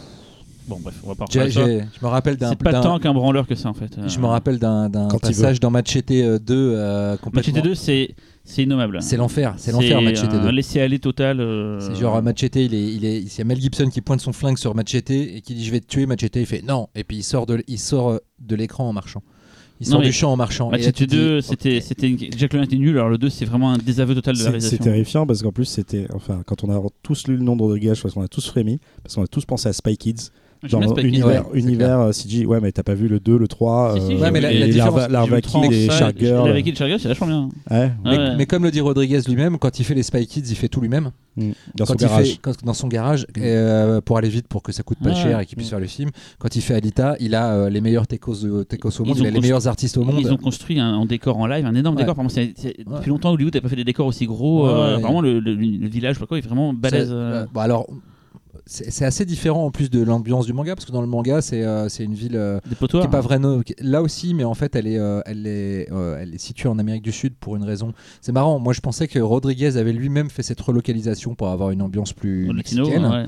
Et en fait, pas du tout. C'est Cameron, par son obsession totale de la vérité, véracité scientifique, c'est que s'il devait y avoir un, un- un ascenseur euh, Ouais. jusqu'à dans l'espace, il faudrait que ce soit le Mm. plus près, près possible de l'équateur. D'accord. Donc c'est pour ça que, que Cameron a situé l'histoire Et ici. le parallèle avec les États-Unis aussi, non? Il Ben, pas, pareil, ça, j'en ai parlé, euh, du Sud. euh, Et, et en fait non du coup parce qu'il n'y a pas de j'avais pensé la même chose quand j'avais découvert ça et j'en ai j'avais posé la question à John Lendo et à Robert Rodriguez quand je les ai interviewés Et non non pour eux le, le- voilà le- l'ancrage l'ancrage dans cet endroit là il est d'abord scientifique à cause de l'obsession de James Cameron et il y aura un truc très drôle quand vous verrez le film c'est euh, la, la, la relation entre euh, le personnage de Hugo à quel point il ressemble à Robert Rodriguez. D'ailleurs c'est pas pour rien parce qu'en fait il porte les fringues de Robert Rodriguez le personnage les vraies fringues parce qu'ils trouvaient pas de quoi ils n'arrivaient pas à trouver un- des fringues satisfaisantes pour le personnage et Rodriguez il en a fait sa veste il a fait tiens essaye ça pour voir et puis ils l'ont gardé Il est bien Valls euh, dans le film euh Ouais. et, euh, et un autre personnage qui apparaît dans le film mais euh, qui que les, les fans du manga connaissent mais qui, dans la bande annonce Non. n'apparaît pas et le look de ce personnage regardez bien réfléchissez à qui vous fait penser et vous verrez une double lecture dans le film qui est vachement intéressante Voilà. Ouais, c'est Cameron. donc. Merci Laurent. On commence le tour de table des films cyberpunk avec Xavier. Euh, bah écoutez, moi c'est. pauvre euh, fou Moi, en fait, euh, c'est avec beaucoup de bonheur que je vais pouvoir parler de mon film, parce qu'il s'agit d'un de mes films préférés, et peut-être même mon film préféré, je vous expliquerai pourquoi. Donc moi, je vais vous parler du film Tetsuo de Shinya Tsukamoto, film sorti en 1989. Le pitch, euh, donc le film s'ouvre sur un homme qui s'entaille profondément la cuisse et insère une tige filetée dans la blessure. Trouvant ensuite des vers dans la blessure, il s'enfuit et est heurté par une voiture. Le conducteur se débarrasse du corps. Le lendemain, le conducteur constate qu'un morceau de métal sort de sa joue. Poursuivi dans le métro par une femme dont le corps est envahi par du métal, il se, il se métamorphose peu à peu en un monstre métallique. Voilà. Donc sur un pitch pareil, euh, là j'ai donné envie à plein de gens de le voir, je vous jure que c'est une tuerie monumentale. Donc le film est certes du cyberpunk, mais c'est un mélange d'horreur, de science-fiction, de film expérimental. Et en fait, le film ne dure que 67 minutes dans son cut euh, que tout le monde connaît. Et c'est un concentré d'énergie brute qui va vous en mettre plein la gueule quoi. C'est euh, c'est une baffe, un claquage de beignet parce qu'il fallait encadrer. hein. Il le mérite. Là. Ah oui oui, il le mérite amplement. La belle approuvé. Donc en fait, euh, parler de Tetsuo, c'est certes parler de cyberpunk, mais plus précisément, je vais même vous parler du cyberpunk japonais, qui est euh, déjà le cyberpunk est un sous-genre, et en fait le cyberpunk japonais est un sous-genre du sous-genre. En fait, le cyberpunk euh, japonais a une euh, particularité euh, au niveau de l'histoire, au niveau de l'esthétique, qui est plus, euh, brute en fait que le, que le cyberpunk habituel tout ce que je vous ai dit à propos des multinationales, les théories du complot, etc. En fait, dans la réalité, le cyberpunk japonais va plutôt s'attarder à quelque chose de plus euh, brut de pomme, avec des histoires souvent incompréhensibles et euh, beaucoup plus axé en fait sur, euh, sur les hommes, sur le mélange euh, avec des machines ou euh, directement un contre-coup avec les machines. très Cronenbergien Ouais, avec du métal quoi. Exactement, on se rapproche vraiment de, de, de- de Cronenberg en fait là-dessus. Donc c'est vraiment un sous-genre particulier. Je préférais préciser ça parce que bon, vu la définition que j'en ai donnée tout à l'heure, on n'est pas exactement dedans. Pourtant, pour moi, quand on parle cyberpunk, je pense tout de suite à Tetsuo. En fait. Et justement, le, le, le- le truc qui est de, de- de très marrant, c'est qu'en fait, c'est William Gibson lui-même euh, qui a dit que Tetsuo était à ses yeux le film cyberpunk par excellence. L'essence même du cyberpunk, c'est Tetsuo. C'est euh, vraiment dans ce, dans ce parti pris euh, brut, mais quand je dis brut, c'est pas que brut de décroffrage, c'est brut en tout. Que, hum, on- voilà, c'est l'essence absolue du cyberpunk. On est d'accord que Akira est l'autre grand film cyberpunk Tout japonais, mais il fait plus le pont avec le cyberpunk occidental. Exactement. Et Burst City, c'est euh, cyberpunk ou? Sogoichi, ouais. Ouais, c'est j'ai jamais vu, mais par Mais justement, euh, il est Sogo- souvent So- cité, Sogoichi fait partie des, des très très grandes influences de Shinya Tsukamoto. Meatball Machine aussi. Donc, plus- en fait, plus récemment. Ouais, plus récemment, ouais. Ghost in the Shell, forcément, non? Ghost in the Shell aussi, mais dans un style très différent aussi. En tout cas, Tetsuo, le film à la base est donc un court métrage qui est Phantom of the Regular Size, qui est un court métrage de 8 minutes qui avait quand même assez marqué. Un petit peu cheap par certains moments, mais euh, où il y avait déjà tout dedans en fait. Par la suite, il a fait les aventures de Don Shokozo, qui est donc l'histoire d'un garçon qui a un poteau électrique dans le dos, Oui, Qui- c'est connu ça. Il y a eu voilà, une- qui, est, qui est connu, qui a eu des prix. qui- qui a pas euh, été refait derrière après, il n'y a pas une version plus récente non, non, non, non, non, non, non. Il est bien ce court métrage, ouais. Et le court métrage est bien. Et en fait, en gros, le- il y a une évolution qui a été faite comme ça entre euh, Fantôme qui avait tout, les, les- les- le visuel, même si c'était en couleur, les effets spéciaux particuliers, mais je vais y revenir. Et ensuite, toutes les expérimentations qui ont été faites sur les aventures de Don bah, justement, ont été reprises pour arriver à Tetsuo. Donc ce qui fait la, la particularité esthétique de Tetsuo, c'est donc c'est un film en noir et blanc, très contrasté, avec beaucoup d'effets de pixelation. Donc les effets de pixelation, c'est les effets d'image par image. Mais les effets sont pas juste pour faire de l'animation pure, on est là aussi pour du montage. Et au niveau du montage, c'est un truc de furieux. Le, principe en fait de Tetsuo, c'est donc de parler de la société japonaise via cette métamorphose de l'homme. C'est une allégorie sur le côté aliénant de la société japonaise. films de Tsukamoto au début, c'est ça quasiment. Boulet Voilà. de balette. euh, Tout à fait. Et le, le- euh. le- tout la, f- tout, toute cette, euh, cette énergie du film, c'est littéralement un cri de rage et de haine vis-à-vis de la société. Où, euh, en gros, tout ce qui t'attend, c'est d'être un salaryman. Et tu voudras jamais mieux que ça. Et, euh, et ce cri de rage, c'est juste. euh, pff, ça, ça, ça, ça va vous décrasser les neurones. quoi. Et un petit mot sur la pixelation. En gros, c'est de la stop motion comme euh, Tout à fait. Voilà, c'est Gromit, sauf que c'est fait avec des images live. Ouais. Et un film français est très inspiré de ça. C'est Gisèle Kérosène de. Yann Kounen, qui est justement- premier court-métrage, qui est un. Je crois, doit tout à. à- à- enfin, doit- à Voilà, Tetsuo, et-. Et justement, justement, voilà, pour la euh, petite pour la, anecdote. la sortie, euh, la sortie française, euh, ils avaient fait un, un duo euh, Avec Vibroboy. euh, Ouais. avec Vibro. Moi, j'ai découvert, euh, j'ai découvert comme ça. Euh, et Tetsuo et Vibroboy, donc au, au Haute Feuille, je Ouais. crois. C'était Réseau Film qui sortait le film. à Ouais, l'époque. au Haute Feuille, euh, donc euh, 80, bah, c'est sorti en quoi 96, 97, Ouais, je crois 96, 97. Et donc je suis rentré euh, totalement vierge, je suis sorti sacrément dépucelé. C'est-à-dire que ça a été un putain de choc. Je suis sorti, mais euh, je, suis, je suis rentré dans le métro et j'avais l'impression que tous les éléments métalliques de la station de métro allaient me sauter à la gueule. Enfin vraiment, c'était une espèce de, je suis sorti dans une espèce de transe incroyable. Euh, le film m'a marqué à vie. euh, je me rappelle d'images euh, qui me quitteront jamais, comme la, comme la, la bite en, la bite en forme de, Ouais. enfin la scène de cul complètement barge. enfin, le voilà, le film Et, est et contrairement à ce que beaucoup de fou. personnes, parce que j'ai montré ce film à plusieurs personnes et cette fameuse scène de la bite, on m'en parle, fille on m'en parle, pas du tout. on m'en parle très souvent, en, limite en, en me disant que c'est gratuit, mais non, Pas non, du tout, non, pas non, du tout. Dans la société japonaise, la bien sexualité c'est quelque chose de très important. Mm. Et voilà, enfin là, il y, a- il y a un message. Chaque image, le film est court. Mm. On n'est pas là pour, euh, pour aller dans la digression ou autre. On va à l'essentiel.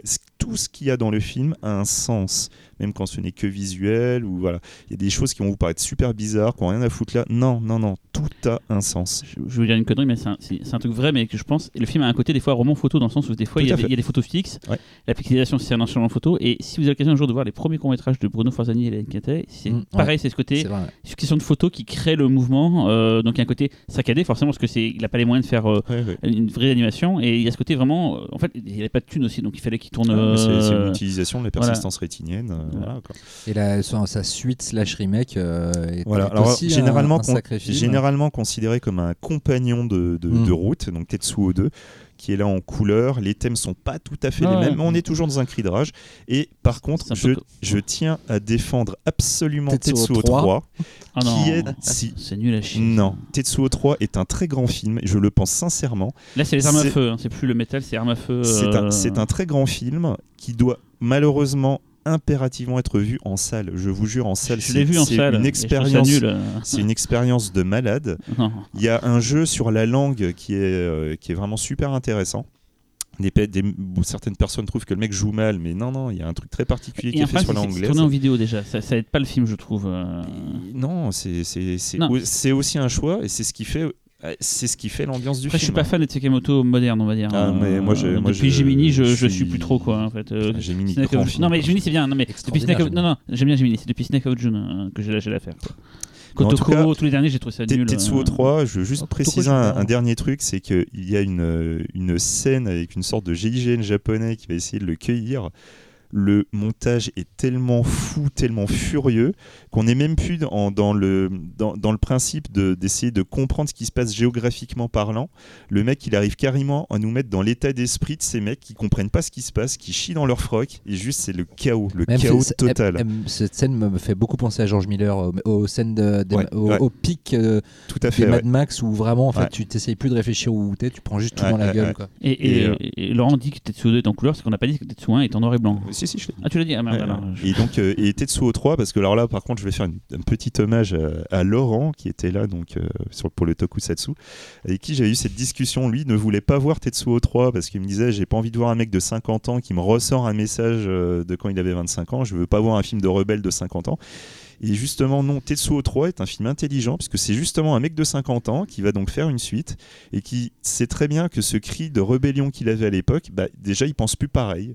Et c'est une réflexion sur bah, comment tu évolues dans la vie. euh, voilà, quoi. Et dans les enfants de, de, de Tetsuo, on- un film qu'on a parlé ici dans le Toku, c'est Hider qui peut être vraiment considéré comme un des enfants. Voilà, de- Tout à fait, ouais. Euh, moi, je peux, je peux donner mon avis. Ah bah, vas-y, vas-y. Euh, non, c'était un film fatigant en fait. Euh, c'est, enfin, je veux dire, c'est- perdu ta voix. C'est pas, c'est euh, je le dis pas négativement, mais c'est tout, en fait, c'est tout le temps stimulant. Donc du coup, euh, chaque image, comme tu dis, apporte quelque chose. Et heureusement qu'il est court parce qu'en fait, c'est assez épuisant euh, comme expérience. Ah ouais, mais c'est une, vraie- c'est- c'est- c'est une expérience physique, hein, Ouais, ce c'est film. ça, hein, c'est, exactement. C'est comme de discuter avec moi, quoi. ça va très vite. Exactement, à peu ouais, près. mais c'est plus agréable, Tetsuo. Euh, on passe au film de Laurent. Tout à fait. Euh, moi, je vous emmène aux États-Unis en Aux 1995, enfin, en tout cas, date de tournage, mais sinon, euh, le, le 31 janvier 1999, euh, à l'époque où se situe le film, on est en Californie. On est sous la direction de Catherine Bigelow, avec un scénario de James Cameron et de Jay Cox, scénariste. Qui n'a quasiment écrit que 5 films, je crois, mais pas des moindres, Le Temps de l'Innocence, Gangs of New York, Silence, ça va, tranquille.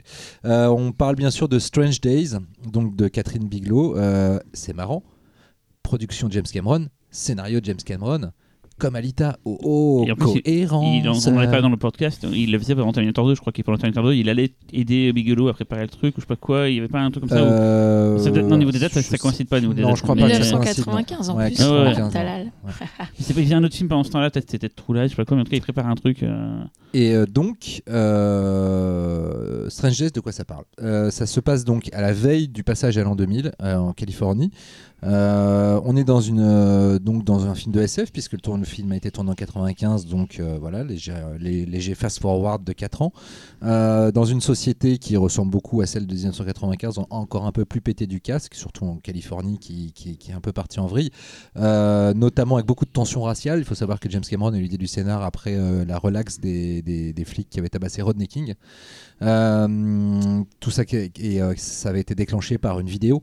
Euh, tout le scandale de Rodney euh, qui avait été filmé par quelqu'un. Et donc euh, James Cameron en extrapolant sur cette idée a imaginé un- une espèce de machine donc qui existerait dans, dans- dans le film euh, qui euh, se met euh, se fixe sur la tête qui s'appelle le squid en effet ça ressemble à une espèce de c'est un peu mou ça ressemble à une espèce de pieuvre en fait voilà ça enregistre ce que ce que vous voyez à travers vos yeux Et tout, le- est- le, le, tout, tout, le tout, voilà, tout, tout, voilà. tout. et ça les enregistre sur des mini-disques, parce qu'à l'époque, du coup, le truc le plus hip en matière de, de stockage de données, c'était le mini-disque. Hip.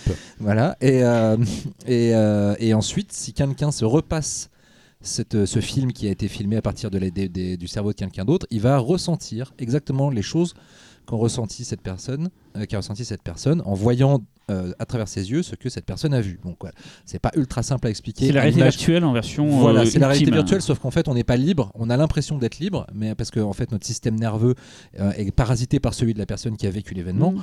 Euh, mais voilà, on voit euh, comme Mais si c'est on vraiment y ça, c'est la était. réalité virtuelle où il y aurait tout le son, le, enfin tout. Voilà. voilà. C'est Vie ma vie avec- en VR. Voilà, exactement. Et, euh, et donc, euh, il y a le, le personnage de, de Ralph Fiennes, qui est le héros, qui est un ancien flic qui est devenu dealer. De, de, de films euh, filmés par les Squid en fait il voilà il fournit euh, il fait tourner des films genre des films de cul des, des nanas qui se, qui se papouillent Des des trucs comme ça il fait, euh, il fait des, des braquages, etc. Et puis euh, il propose de vendre ça comme, comme de la drogue en fait. Et sauf qu'un jour il tombe, il tombe sur un enregistrement euh, d'un rappeur euh, qui s'est fait tuer par les flics euh, lors d'un contrôle routier par des flics racistes. Sauf que les flics ont essayé de camoufler ça en guerre des gangs. Et lui en fait avec cet enregistrement détient, détient cette preuve que c'est un crime raciste. Et il, va être, il va être coursé par pas mal de monde à cause de ça. Donc voilà, c'est donc réalisé par Catherine Bigelow qui avait fait avant Point Break et qui n'avait pas encore explosé, même si Point Break était un film qui était assez, qui, a- qui a- qui avait plutôt bien marché. Blue Steel aussi. Comment Blue Steel aussi. Lequel Ouais, Blue Steel aussi. Ouais, Blue Steel, ouais, voilà. Mais Curtis. elle était, elle est- voilà, mais elle n'avait pas encore euh, l'aura euh, oscarisable et oscarisée euh, qu'elle a eu ensuite avec euh, The Hurt Locker euh, et, euh, et l'autre film dont le Zero m'échappe, Thirty. voilà, Zero Dark Thirty. Euh, et euh, ça a été un peu pour elle le film de la descente aux enfers parce que ça a été un énorme four, euh, Strange Days, il faut savoir quand le film est sorti. Euh, et euh, après, elle a fait euh, Le poids de l'eau, euh, qui n'a pas eu une presse extraordinaire, même si film je trouve le film intéressant. hein, ouais. euh, mais, euh, mais voilà, et euh, après elle a eu une longue traversée du désert, donc avant de Cédric fait, en fait tomber son stylo. Cédric. Euh, Cédric, euh, pff, Cyril, putain. pff, Bonjour, alors, Cédric. Ouais, ok. Euh, Cyril en fait tomber son stylo. Euh, et euh, voilà. Donc Strange Days, moi je l'ai vu en salle quand il est sorti à l'époque et je l'avais pas revu depuis. J'avais été vachement impressionné par le film, mais je me souvenais d'une fin très ratée. Euh, voilà, qui, qui- Cyril refait tomber son stylo, donc on va lui confisquer son Voilà, stylo. fait. Voilà. Ne- Attention, ne te gratte pas les couilles. Ouais. Sinon, tout le monde le saura. Et, euh, et, euh, et finalement, en revoyant le film, alors non seulement je trouve que cette fin n'est absolument pas ratée, c'est encore un, tri- un triple climax à la Cameron déjà.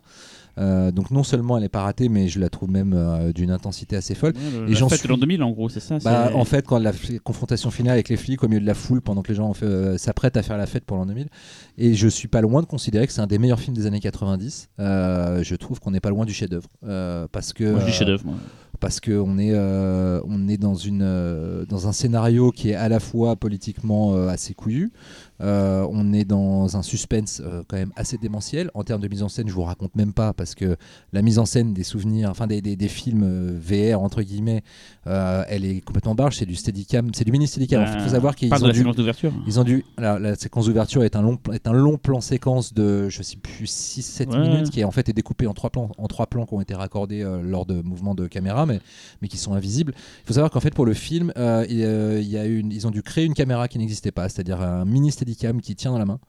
Euh, ça a été créé avec euh, James Murrow, qui est le, le plus grand, un des Ouais. plus grands opérateurs Street steadicam, Trash, euh, réalisateur de Street Trash et qui a bossé avec Cameron sur euh, Abyss, sur Terminator 2. C'est l'ancêtre de la GoPro en fait. Voilà, Il me c'est semble ça. qu'ils l'ont pas testé sur euh, une séquence de point break avant une poursuite. En fait, ça tient dans la, dans la pomme de la main, je crois. En fait, ils ont mis un an à développer. En fait, ouais, avant de lancer le film, ils ont passé un an de développement rien que pour trouver comment mettre en scène les scènes de VR. Pendant un an, ils ont bossé que là-dessus. Donc, euh, et, euh, et c'est. euh, Et les séquences qu'on a pas dit, elles sont au niveau des yeux, donc c'est voilà, du tout point à fait. of view, Voilà, comme dans Maniac, of view, le remake. et, et c'est genre un mec, il court sur un toit, il saute au-dessus du toit, euh, il s'accroche, il tombe. et en fait, il y a pas, il y a zéro CGI, c'est que euh, du live action et c'est à tomber par terre. J'ai une question, je me souvenir, je, je l'ai pas revu. Est-ce qu'il y avait un effet fisheye justement dans le. Pas trop, Pas trop. un tout petit peu, mais pas trop, juste ce qu'il faut le en fait, pour que ce soit pas. vidéo. pour que ce soit pas exagéré non plus, tu vois. Et, euh, et en plus, c'est filmé en scope. Ça aurait été, ça aurait été assez étrange d'avoir justement. Et je pense que c'est pour ça qu'ils n'ont pas trop insisté sur le fisheye, comme c'est filmé en scope, ça aurait fait assez bizarre.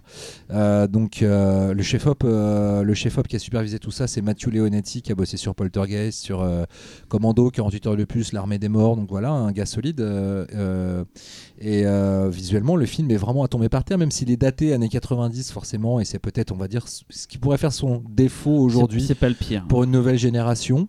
Euh, parce que les années 90, voilà, on était un petit peu dans cet entre-deux euh, qui se cherchait entre la modernité et le, et, le, et le côté un petit peu flashy des années 80. Donc, Mais c'est loin d'être le pire, mais c'est loin d'être euh, le pire.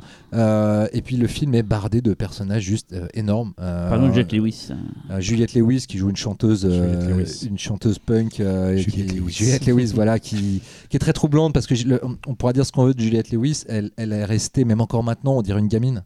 Et sauf que là, elle est ultra sexualisée. Il y a une scène notamment en point of view à travers les, yeux de Ralph Fiennes qui se rappelle d'une fois, de, parce qu'ils ils étaient ensemble. Enfin bon, vous verrez quand vous verrez le film. Mais, ils sont plus ensemble quand le film se déroule, mais du coup, il a gardé les souvenirs de scènes où ils sont, où ils sont des câlins et, euh, et du coup, elle est assez troublante, euh, Juliette Lewis quand même.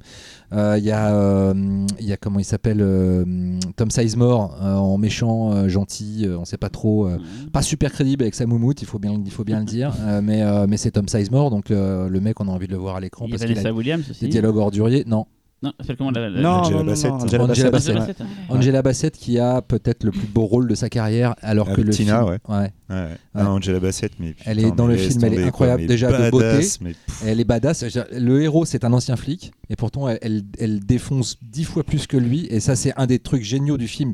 Pas Cameron plus euh, plus euh, euh, Bigelow. Voilà, c'est-à-dire qu'ils arrivent à prendre un héros masculin, mais au final à mettre vraiment un personnage féminin qui défonce. Mais je me souviens d'un article dans Impact à l'époque où il parlait des, des femmes fortes. Il y avait donc elle, il y avait Gina Davis pour Au revoir jamais qui était, je crois, au même moment. Il y a une troisième nana. C'était l'époque où les personnages féminins avaient des. Ouais.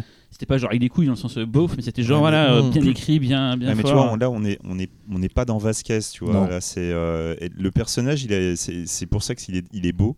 C'est que c'est à la fois un personnage putain de badass. Il y a vraiment des scènes de malade avec elle, et c'est le personnage le plus touchant du film. Ouais. C'est, bah, euh, c'est la, la seule élément de, de sortie vers le, vers le haut du personnage principal. ça, ouais. voilà. et qu'il est, sa et- rédemption, et c'est ce pareil, n'est pas foutu de le voir. Voilà, elle, il l'aide tout, enfin, elle l'aide tout le temps, elle est, elle est vraiment touchante. Elle, est- elle est- elle est belle, elle est vraiment envie de, de la suivre. Et lui, ce con, il en a que pour euh, Juliette Lewis et tout. euh, voilà, Alors, quoi. En méchant, on a quand même aussi un petit duo sympathique, Vincent Donofrio, William Fichtner, donc ça va en termes de Ah gueule ouais. euh, d'enfoiré. Fichtner, euh, ouais, bien, bien avant. Voilà, Ouais. euh, Michael Wincott aussi. Ouais, Ah, c'est vrai. Michael la oui. Ouais, non mais juste le. The Crow. Ah. Voilà, juste le. D'ailleurs, The Crow, là, la musique Graham Revel, Ouais. voilà Ouais, aussi. ouais. Donc euh, non mais le film est fou. Euh, moi, je me souvenais pas que c'était aussi bien, même si je me rappelais que c'était fort, mais en fait, le film est vraiment, euh, je sais pas. euh, il est parfait en fait, il est, il est à peu près parfait. Et il y a une scène, et alors, ce que j'ai pas dit, c'est que ça a beau être James Cameron, on est habitué à James Cameron, film un peu grand public et tout, c'est vénère de chez putain de vénère. Il y a du cul tout le temps, il y a du fuck tout le temps, c'est d'une méchanceté et d'une noirceur et- et il y a- Il y incroyable. a une scène Et Il y a une scène déviante. quoi. hallucinante de viol où le violeur branche Ah ouais, sa victime sur la machine pour qu'elle ressente à la fois la douleur d'être violée et le plaisir du violeur. C'est hallucinant. Franchement, c'est une tuerie. En termes de cyberpunk, c'est assez génial parce que c'est très léger en fait. L'élément cyberpunk ne vient que de cette technologie. Le reste du monde est normal. Et pourtant, c'est ça, ça introduit, euh, ça introduit cette, euh, cette notion que, euh, que euh, on, on est dans une société qui n'arrive tellement plus à, à éprouver du plaisir au fait de vivre qu'elle essaie qu'elle n'en trouve que dans le fait de vivre ce que les autres vivent Euh, et en même temps il y a toute une réflexion sur le fait que le cinéma offre amène le spectacle ultime la transgression ultime le fait de voir des images créées par quelqu'un d'autre et de se projeter dedans enfin c'est brillant à tous les niveaux c'est une putain de tuerie Tellement en avance sur son temps. C'est clair. C'est un truc de dingue. avec un clin d'œil à William Gibson que j'ai découvert alors je l'ai pas découvert tout seul hein, euh, j'ai cherché en Et fait là, je vois pas. alors, à un moment donné dans le film, à approximativement 25 minutes de film, Ralph Fiennes euh, rend visite à, à- à un avocat pour lui dealer des, pour lui dealer des, vidéos dans un ouais. bar. Ouais, Et en fait, sur la table, il y a, un, il y a un, un verre qui ressemble à un martini, mais sauf qu'au lieu d'olive dedans, il y a trois euh, petits oignons blancs. Et ça s'appelle un Gibson. Ah. Comme, euh, comme cocktail. Ah, là. faut le savoir, faut le savoir. Voilà, voilà. D'accord. Ju- Juste moi, pour quand je vois les jeux vidéo de maintenant, quand je vois la VR, toujours j'ai en tête, c'est comme quoi c'est un film qui marque. Ouais. Strange Day, mais- mais un, un jour on aura comme Strange Day un truc comme ça qui directement taper sur le cortex pour nous donner. Et vraiment maintenant, enfin, ça montre la force du film, que même maintenant, pour ceux qui l'ont vu en tout cas, Ouais. tu penses à ça en disant un jour on aura ça. Et l'anecdote, elle est con, très très con. Euh, frustré que j'étais de, de- de ma jeunesse de ne pas pouvoir voir des films de moins de 16 ans au cinéma. Dès que j'ai eu 16 ans, j'ai été voir le premier film que je pouvais voir qui était moins de 16 ans. C'était Strange Day. Je savais pas trop ce que j'allais voir, mais comme c'était moins de 16 ans, j'ai été le voir et bah, j'ai été cueilli. Quoi. ouais, Voilà, tu ça- m'étonnes. J'ai encore la musique de la bande-annonce dans ma tête qui passait Ouais. en Elle était boucle. bien avant. Ouais, elle était mortelle. Et puis le, le film, putain. Et même politiquement parlant, le film est hyper intelligent. Ah oui, enfin, c'est. c'est- Non, je t'ai plus. Mais, mais La- et, la et musique, Skunk. Ah Ouais, oui, tout à fait. Ouais. euh, de l'époque. Et Ouais, qui joue dedans, d'ailleurs. Ouais. Et des chansons de la P.J. Harvey aussi. Mais c'était le- Chantées par Juliette Lewis. Mais le clip, Vraiment. le clip de Skunk Anansi avait des images du film, je crois. Tout à fait. D'ailleurs, Skunk, on les voit dans le film. euh, à la fin, ouais. On parle de musique, on parle de Juliette Lewis. Juliette Lewis qui a un groupe qui est mortel, un Ouais. groupe de rock qui s'appelle Juliette and the Dicks. Si vous connaissez pas, écoutez, ça tue. Il n'y a malheureusement que deux albums. Mais d'ailleurs, je me suis demandé si elle euh, s'était mise à faire de la musique après le film Ouais. parce qu'elle est tellement bonne sur Mhm. scène, tu- enfin bonne elle est en performance, euh, que tu Ouais. vois qu'elle y prend du plaisir et qu'elle Ouais. est faite pour la scène. Ah quoi. bah elle est clairement faite pour ça. T'avais déjà vu le film avant ou... Je l'avais déjà vu, j'avais complètement oublié, donc j'étais contente de le revoir. Et euh, ouais, alors je me suis quand même euh, demandé en- dans quelle mesure c'était du cyberpunk, mais tu l'as bien expliqué, donc ça va. Ah bah, moi, moi, dès qu'on a parlé cyber- cyberpunk, le premier film qui a popé dans ma tête, c'était Strange Days. En fait, je voulais prendre Ak- Akira à la base, et puis je me suis dit, bon, c'est un peu, c'est un peu facile, Non, et puis je me suis rappelé Strange. Dans, Days. dans la réalité, le côté cyberpunk, il y a certes, comme il l'a expliqué, le côté Thématique. technologie, Mm. mais il y a aussi tout un truc sur le fait du, du passage à l'an 2000, où en fait Mm. le passage à l'an 2000 est considéré Mm. comme une apocalypse. Donc en Ouais, fait. Ah oui, le bug de l'an Bah, on a 2000. tous ouais. attendu. Le bug de l'an 2000, ouais. La Tour Eiffel avait bugué quand même euh, sur le décompte. Ce qui, est triste après ta chronique, c'est que c'est peut-être la dernière fois qu'on parlera de Catherine Bigelow parce qu'elle n'a pas fait d'autres films fantastiques. Voilà. C'est dommage. Ouais, Ah, Catherine, ouais. si tu nous écoutes. Grande réalisatrice, en tout cas réalisateur tout court. hein, La frontière de l'aube aussi. ouais. Bon. Ouais. Ah oui, bah Oui, tiens, voilà, bon prétexte. Donc faudra, on a encore film. Frontière de l'aube. D'ailleurs, si on fait un, on a fait, on n'a pas fait de spécial vampire. c'est On en a parlé. C'est bien. On a Euh, même mis nos films déjà, je crois. On a Tu étais vachement au courant de ce qu'on va faire. je me rappelle plus. On fait, On a, on a déjà choisi nos on films en plus. on pense tellement euh, 12 coups à l'avance que j'ai Ah ouais, mais bon, C'est vrai, faut- c'est vrai. Faut être là toutes les deux semaines, faut. Bon, c'est mon tour. Vas-y.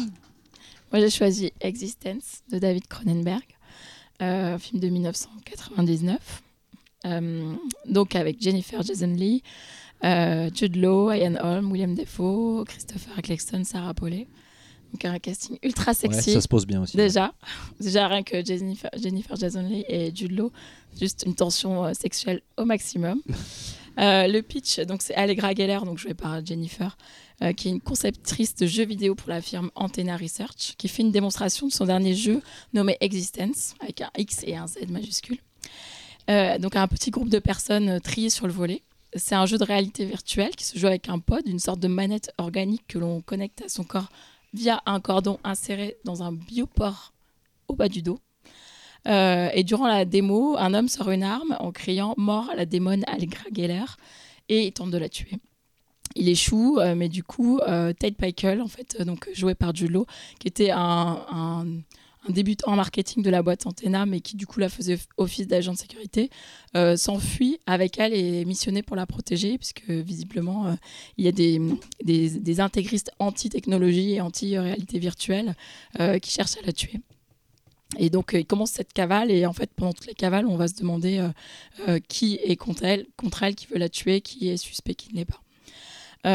Alors, c'est un scénario original entièrement créé, écrit par David Cronenberg. Il n'en avait pas écrit depuis Vidéodrome, ce qui est quand même, du coup, pas un hasard, parce que les thèmes sont quand même intéressants. Ils tournent un peu autour des mêmes choses. C'est donc ça parle de jeux vidéo. Et c'est marrant parce que le film est lui-même ludique. Et d'ailleurs on utilise le personnage de Ted donc Jude pour comprendre en fait l'univers. Donc euh, comme il lui-même no- novice du coup ça sert bien d'ex- de- d'excuse pour nous expliquer les règles de cet univers les dangers etc donc on rentre hyper facilement dans le film mais évidemment comme euh, on est chez Cronenberg euh, bah, le cyberpunk euh, la technologie elle est organique en fait donc évidemment, il y a ces, ces, biopores qui sont directement dans le corps de l'homme et ces pods en fait qui sont organiques, faits à partir de chair mutante en fait, qui sont élevés dans des fermes de mutants. Euh, et bien évidemment, tout cela est saupoudré de métaphores sexuelles puisqu'on insère euh, des pods dans le corps, que, que Ted, donc Jude Law, est phobique de la pénétration. Donc euh, autant, autant vous dire qu'il y a plein de, moments gênants, mais agréables. Euh, bien sûr, avec Cronenberg, il ne faut pas s'arrêter aux apparences. Et en fait, le, le film est ludique, je le disais, parce que euh, il, se, il se décrypte. Et donc, déjà, euh, il n'est pas très difficile à décrypter. Déjà, avec son titre Existence, en fait, il fait référence au mouvement philosophique, euh, l'existentialisme. Et en fait, c'est un mouvement euh, philosophique euh, qui dit qu'en fait, l'homme est lui-même le déterminant de tout ce qui lui arrive. Donc, du coup, à partir de là, tout, ce qu'il fait, toutes ses actions et toute sa morale, en fait, il en est le seul responsable.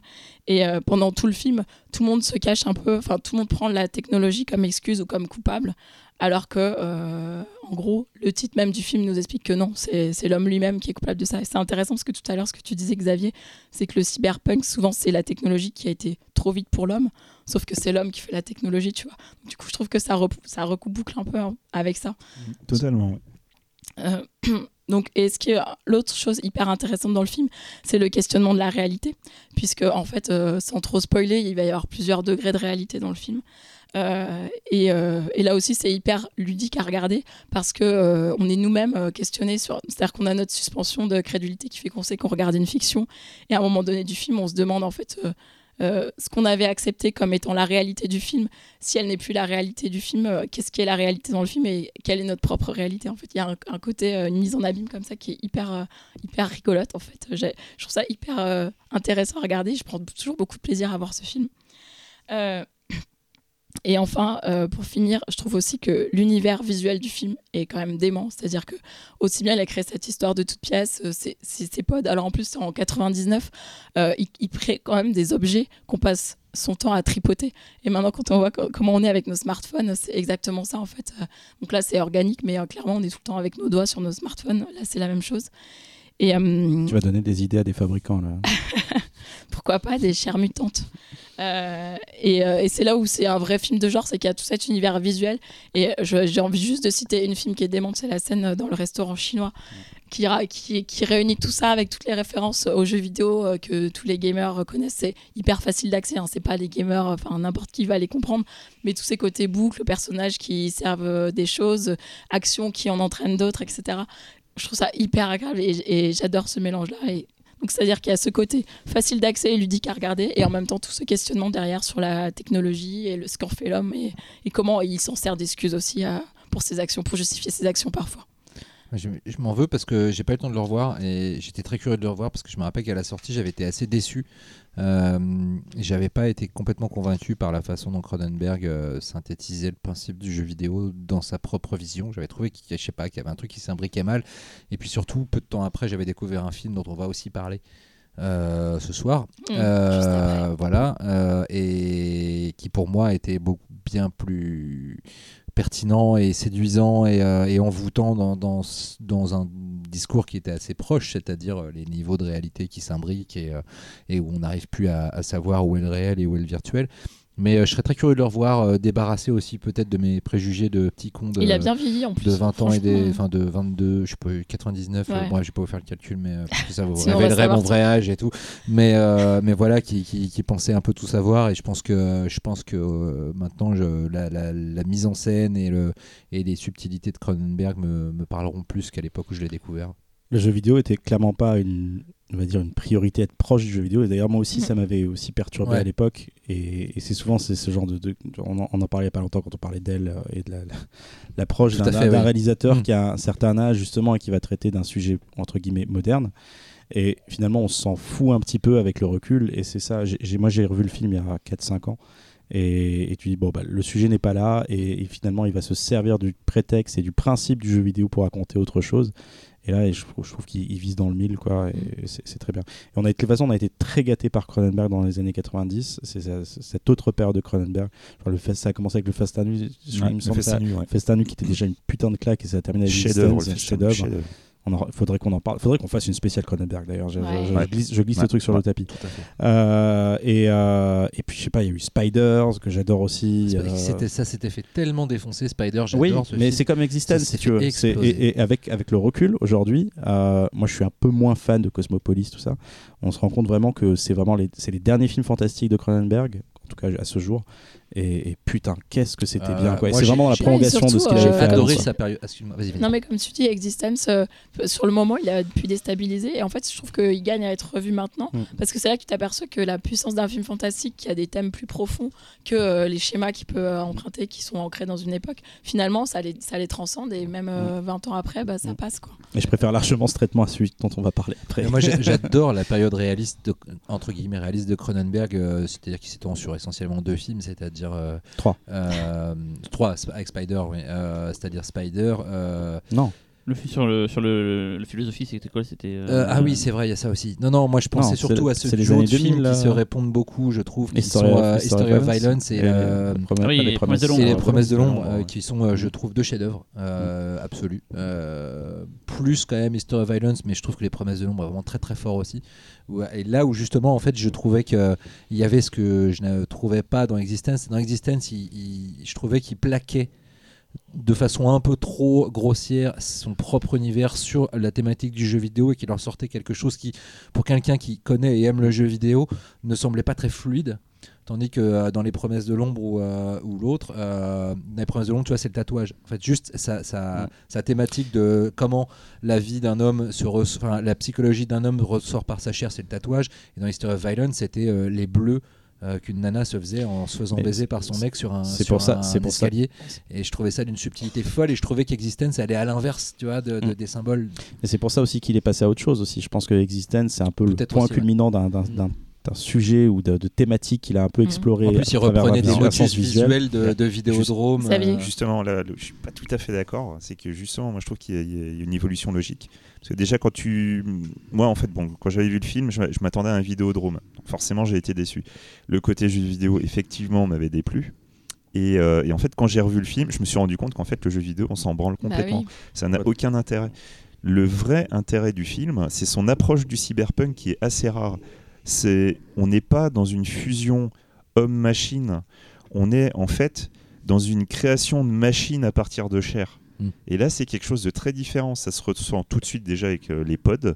Le pistolet, Ouais. justement. qui fait très Vidéodrome. Voilà. mais là, mais J'avais tu vois, quand on voyait ça, on avait presque l'impression qu'il était dans la redite, tu vois, qu'il n'arrivait pas à. Tout à fait, mais en fait, si tu regardes bien, tu te rends compte qu'en fait, c'est plus un film charnière pour se rapprocher littéralement de la chair, s'éloigner vraiment du côté machine. C'est la Et, suite et de... indirectement, je pense qu'inconsciemment, il voulait déjà commencer à s'éloigner du fantastique, se rapprocher de plus en plus de l'homme. Et en fait, si vous regardez les films derrière, bah, à chaque fois, Spider, paf, je vais rebondir, je vais me mettre dans l'humanité. Toujours avec un fond euh, un peu bizarre, fantastique, pour après arriver à des portraits d'hommes. Ouais, mais avant, Voilà. regarde, il avait fait Faux Semblant. Non mais, euh, il a raison parce que le ouais, Festin mais- nu, Festin nu, c'est euh, Existence euh, euh, avant qu'en fait le principe de mélanger de la matière, Mm.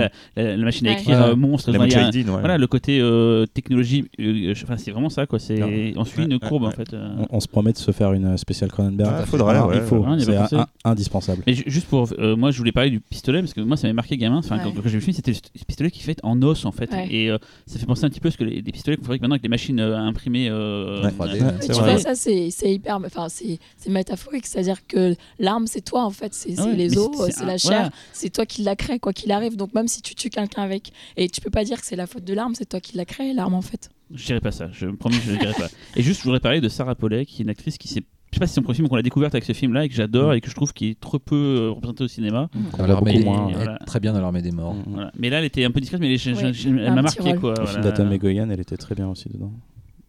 À toi, Cyril. Alors, je- en aparté, parce que je, je, je- je- quand tout à l'heure Xavier a fait la description de la, du cyberpunk, il a parlé d'un truc d'ailleurs qui ne sera dans aucun des films qu'on a parlé ce soir, mais qui était dans un film que j'ai complètement oublié, que j'aurais trop voulu mettre, et donc je le dis maintenant, c'est Cypher. J'aurais voulu mettre J'allais en Cypher, parler, mais jure, voilà, mais en parler juste je.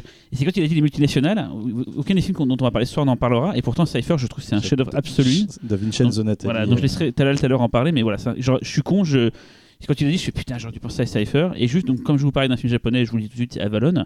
Euh, Il y a un court métrage que j'avais vu pour le pif, un moyen métrage qui est génial en stop motion, qui fait beaucoup- penser à Tetsuo, qui s'appelle Junkhead, qui est devenu plus tard un, presque un long, qui est visible sur YouTube. Donc vous tapez Junk, J-U-N-K, plus loin de la tête, H-E-D, H-E-E-A-D, voilà.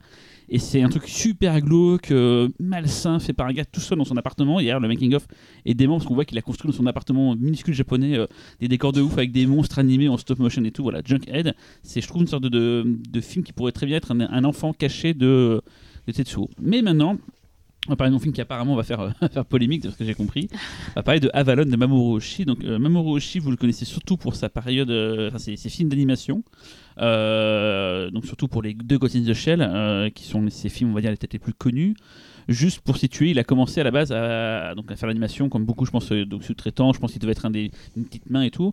On l'a surtout connu pour l'univers de Lamu, en fait. Il a fait beaucoup d'épisodes de Lamu. Donc rappelez-vous, c'est ce petit personnage. euh, C'est lui qui a réalisé le meilleur film Ouais. Lamu, voilà, il a fait Lamu, un rêve sans fin, qui était un sorte de un jour sans fin. euh, voilà, une, sorte un de- chef-d'œuvre une d'animation. journée qui se répète dans Beautiful Dreamer en anglais. Et Lamu qui était la création de Romiko Takahashi, Ranma à demi juillet je t'aime Voilà. et qui vient d'être euh, Nommé à Angoulême. nommé à Angoulême. Il a fait après, ça je pense que Xavier l'a vu, peut-être Laurent. euh, apparemment, un, l'ange. ch- voilà, un chef-d'œuvre apparemment, c'est l'œuvre de l'ange, chef-d'œuvre ultime. Sublime. qui était très invisible, enfin qui était invisible pendant des années, qui a eu droit à une sor- ressortie et tout. Moi, j'ai jamais Ça a été le un voir. des mais- premiers Divix que j'ai téléchargé. Ah ouais. Pareil. Il était passé à Gérardmer, je l'avais à Gérardmer, à CJ, je l'avais zappé. Euh, il a fait les deux pattes labor, donc voilà. Là, je- vraiment, je fais la partie animation pour vous su- euh, situer. Chef-d'œuvre aussi d'ailleurs. Voilà. Et il a fait un patabord live que j'avais vu à Cannes au marché du film qui était pas terrible, mais il y avait comme deux, trois fulgurances. Mais Jamais sorti en France. hein. Jamais sorti en France, mais d'ailleurs, la, la carrière de Oshii, je veux dire, j'en ai vu pas mal après, donc Avalon, et euh, c'est quand même devenu, euh, à part Skycrawler, qui est un film sur l'aviation qui Ouais, est c'est plutôt bien, sympa, Skycrawler, ouais. qui est sorti en France en Ouais. Blu-ray. chez Ouais, Wildside, ouais, chez ouais, Wildside. mais à part ça, vraiment, sa carrière, elle est assez triste maintenant, et donc, je vais vous parler d'un de ses, c'est pas son premier, mais un de ses premiers films en live, donc cette fois-ci avec des acteurs euh, de chair. Il avait fait avant euh, donc deux films qui sont issus de la saga Carberos. Donc il avait fait Sponsor Cup. voilà, mais c'est la saga Carberos, il avait fait Red Spectacle Mm.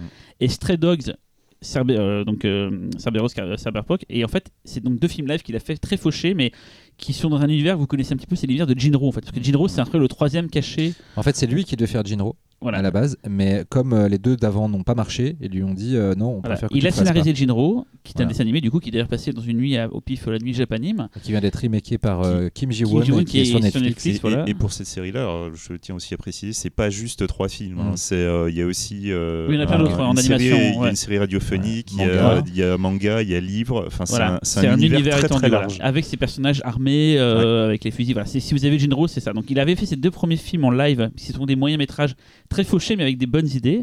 Et Avalon, c'est vraiment son tout premier film. Il l'a fait juste après euh, Ghost in the Shell. Euh, D'ailleurs, il a rien fait entre Ghost in the Shell et Avalon. Il y a 95 pour Ghost in the Shell, 2002 pour Avalon. Euh, et donc voilà, il a, il a, il a mûri ce film. Il l'a il tourné en Pologne, ça c'est important. Il a tourné le film est, est en polonais d'ailleurs, c'est la langue du film. Euh, je vais essayer de vous. alors, je, je suis nul en résumé, j'ai ré- récupéré un résumé sur Halluciné pour vous, vous donner un peu l'histoire, mais euh, c'est un film très compliqué, peu l'histoire. Donc, dans une ville fictive d'Europe centrale, Ash, donc le personnage principal, est une accro de jeux vidéo et de réalité virtuelle. Solitaire, le seul compagnon qu'on lui connaisse est son chien. Ça, c'est important chez Yoshi, le chien. On en parlera après. Elle était membre du groupe Wizard, constitué de véritables aficionados d'un jeu de guerre illégal nommé Avalon, en référence à l'île légendaire où reposent les âmes des héros. Mais depuis que la bande s'est dissoute, Ash joue seul. Un jour, elle apprend que son ancien amant Murphy est devenu un zombie, un non-revenu, donc il restait bloqué dans le, dans le jeu. Ce dernier était pourtant un joueur talentueux, donc son sort l'intrigue, et elle décide de refaire le chemin qu'il a pris en jouant dans une zone interdite baptisée classe A. Pour y parvenir, elle doit suivre l'ombre d'une mystérieuse petite fille aux yeux tristes. Voilà, donc c'est ça parle de jeux vidéo, mais comme on est chez Yoshi, vous attendez pas à voir Mario en live ou Sonic. C'est plus euh, le principe de, niveau, de- de- d'accomplissement. voilà, donc on suit des passages dans le monde réel et c'est, c'est des passages très beaux. On est en Pologne, du coup, on a des. En plus, tout le film est retravaillé visuellement, c'est tout sépia, c'est euh, chaque image est quasiment pas naturelle. Donc il y a des passages dans le monde réel qui sont euh, assez désespérants ou, euh, et les passages dans l'univers jeu vidéo sont aussi désespérants mais différemment. Euh, comme toujours chez Yoshi, il y a une passion pour tout ce qui est guerrier, donc il y a des, des vaisseaux euh, hallucinants, des sortes d'hélicoptères robotisés. C'est un fétichisme typique japonais, Ouais, hein, ce vous- côté mecha et armes de guerre, parce qu'il a chopé, je crois, les armes des, des tanks Oui, il vraiment de l'armée voilà, il- il polonaise. fait gaffe et tout. Il a- Et en fait, on avait passé d'ailleurs le film au pif, et quand Fausto l'a présenté, il avait dit, il avait dit que c'était du military porn, c'est ça le terme qu'il utilisait. mili- Ah ouais, oui, carrément, military ouais. porn et tout, quoi. Euh, donc voilà, donc tourné en Pologne, voilà. euh, Il faut savoir que le film a été accusé euh, par un magazine français d'être un film nazi. Parce Parce- qu'il y, qu'il y a des chars. il y a les chars. Voilà, Ah, quel, dis- magazine Ah, euh, autant, autant aller jusqu'au bout là. je, tiens, quand même à L'écran préciser. fantastique. euh, L'écran fantastique. J'ai Et le même mois, ils avaient mis 4 étoiles au Visiteur 3 en Je Amérique. tiens, je tiens à préciser que le military porn, euh, comme il l'avait si gentiment dit, c'est euh, c'est quelque chose que tu retrouves même chez Hideaki Anno, hein, par exemple. Oui, Evangelion, on- Godzilla. Et on, vu, on, en a euh, parlé d'ailleurs pour Alors, Godzilla. après, de toute manière, Oshi, il a souvent été, euh, comme d'autres euh, euh, créateurs japonais, un petit peu taxé d'une certaine fascination pour le, le militarisme, autoritarisme, notamment, sur- sur- surtout avec les Kerberos Panzer Corps. ouais, ouais. Euh, et c'est vrai qu'il y a un trouble. Il y, a, même. oui, il y a un truc, c'est que a les Japonais trouble. ont été. euh, donc, il y a eu la guerre et tout, il y a Bien eu l'occupation américaine, Oui. euh, interdiction de posséder des armes. Il y a, il y a une sorte de, de fascination pour le Japon. Il y a qu'à voir que le airsoft, donc d'avoir des répliques d'armes euh, identiques et qui tirent des billes, c'est vraiment. Les Japonais ont un rapport Mm. à la. Tout pas à fait. C'est vachement. Et euh, je fais un raccourci énorme, mais en gros, il y a quand même quelque chose là. Et donc, euh, Avalon donc, parle du jeu vidéo, parle des obsessions de, de Hoshi, donc c'est-à-dire la- les chiens. C'est très important. C'est l'humanité dans le film, c'est le chien. C'est ça qui représente Son l'humanité. chien. Même Son chien. Le chien a une très grande importance dans la fin Ouais, du film. Et je peux pas ne pas parler du film sans parler de Kenji Kawai et de la Eh bah musique oui. d'Avalon, Ah, qui, pour moi, c'est pour, pour ça que j'aime ce film. Ce film est très compli- compliqué et moi qui je suis toujours perdu quand je le vois, mais ces images, mais dingue, c'est beau, c'est d'une beauté hallucinante avec cette musique orchestrale.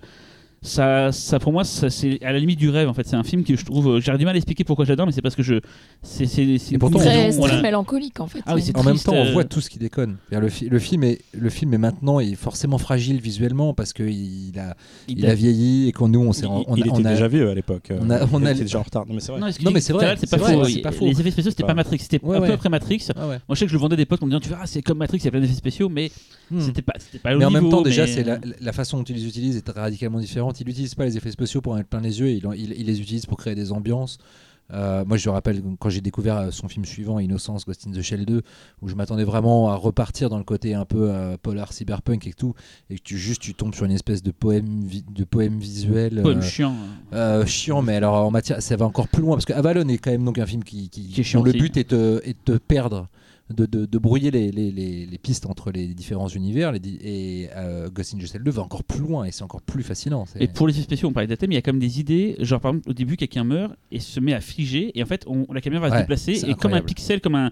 Comme la- c'est Ouais, au jeu vidéo, on- il va être à plat, et en 2D. ok, c'est pas des beaux effets spéciaux, mais c'est des idées Ah, mais assez l'idée, c'est dingo. folle. Et donc, il a utilisé, donc c'est quand même dingue, un japonais qui part en Pologne, qui du coup, à la base, voulait utiliser une équipe japonaise, mais sinon, utiliser les équipes polonaises, donc un chef opérateur, tout, enfin, des gens sur place, voilà. Et ça donne un aspect très fort au film, parce que je pense que le cinéma de- d'Europe de, l'Est était pas au plus fort à ce moment-là, quoi. Et, et pourtant, ils ont, une, ils ont une culture assez dingue. Enfin, on voit les films tchèques, les films euh, hongrois, il y, a quelque- il y a quelque chose quand même de là-bas, quoi. Et donc, c'est vraiment, voilà, je, je- ce film a une patte euh, unique, euh, et pourtant, c'est du cyberpunk. Il y a, je pense que là, on peut pas redire à, à revenir là-dessus. Ça parle de jeux vidéo, euh, et ça parle de l'hum- l'humain qui se projette. C'est un peu une suite d'ailleurs de de- de- d'existence et de, et de strangeness c'est le même délire de euh, on ne sait pas où on est et tout voilà donc euh, mais Talal pourquoi tu n'as tu, tu as des, des, euh, des Bah, choses à c'est dire c'est hein plus par rapport à Maman Roshi. J'adore.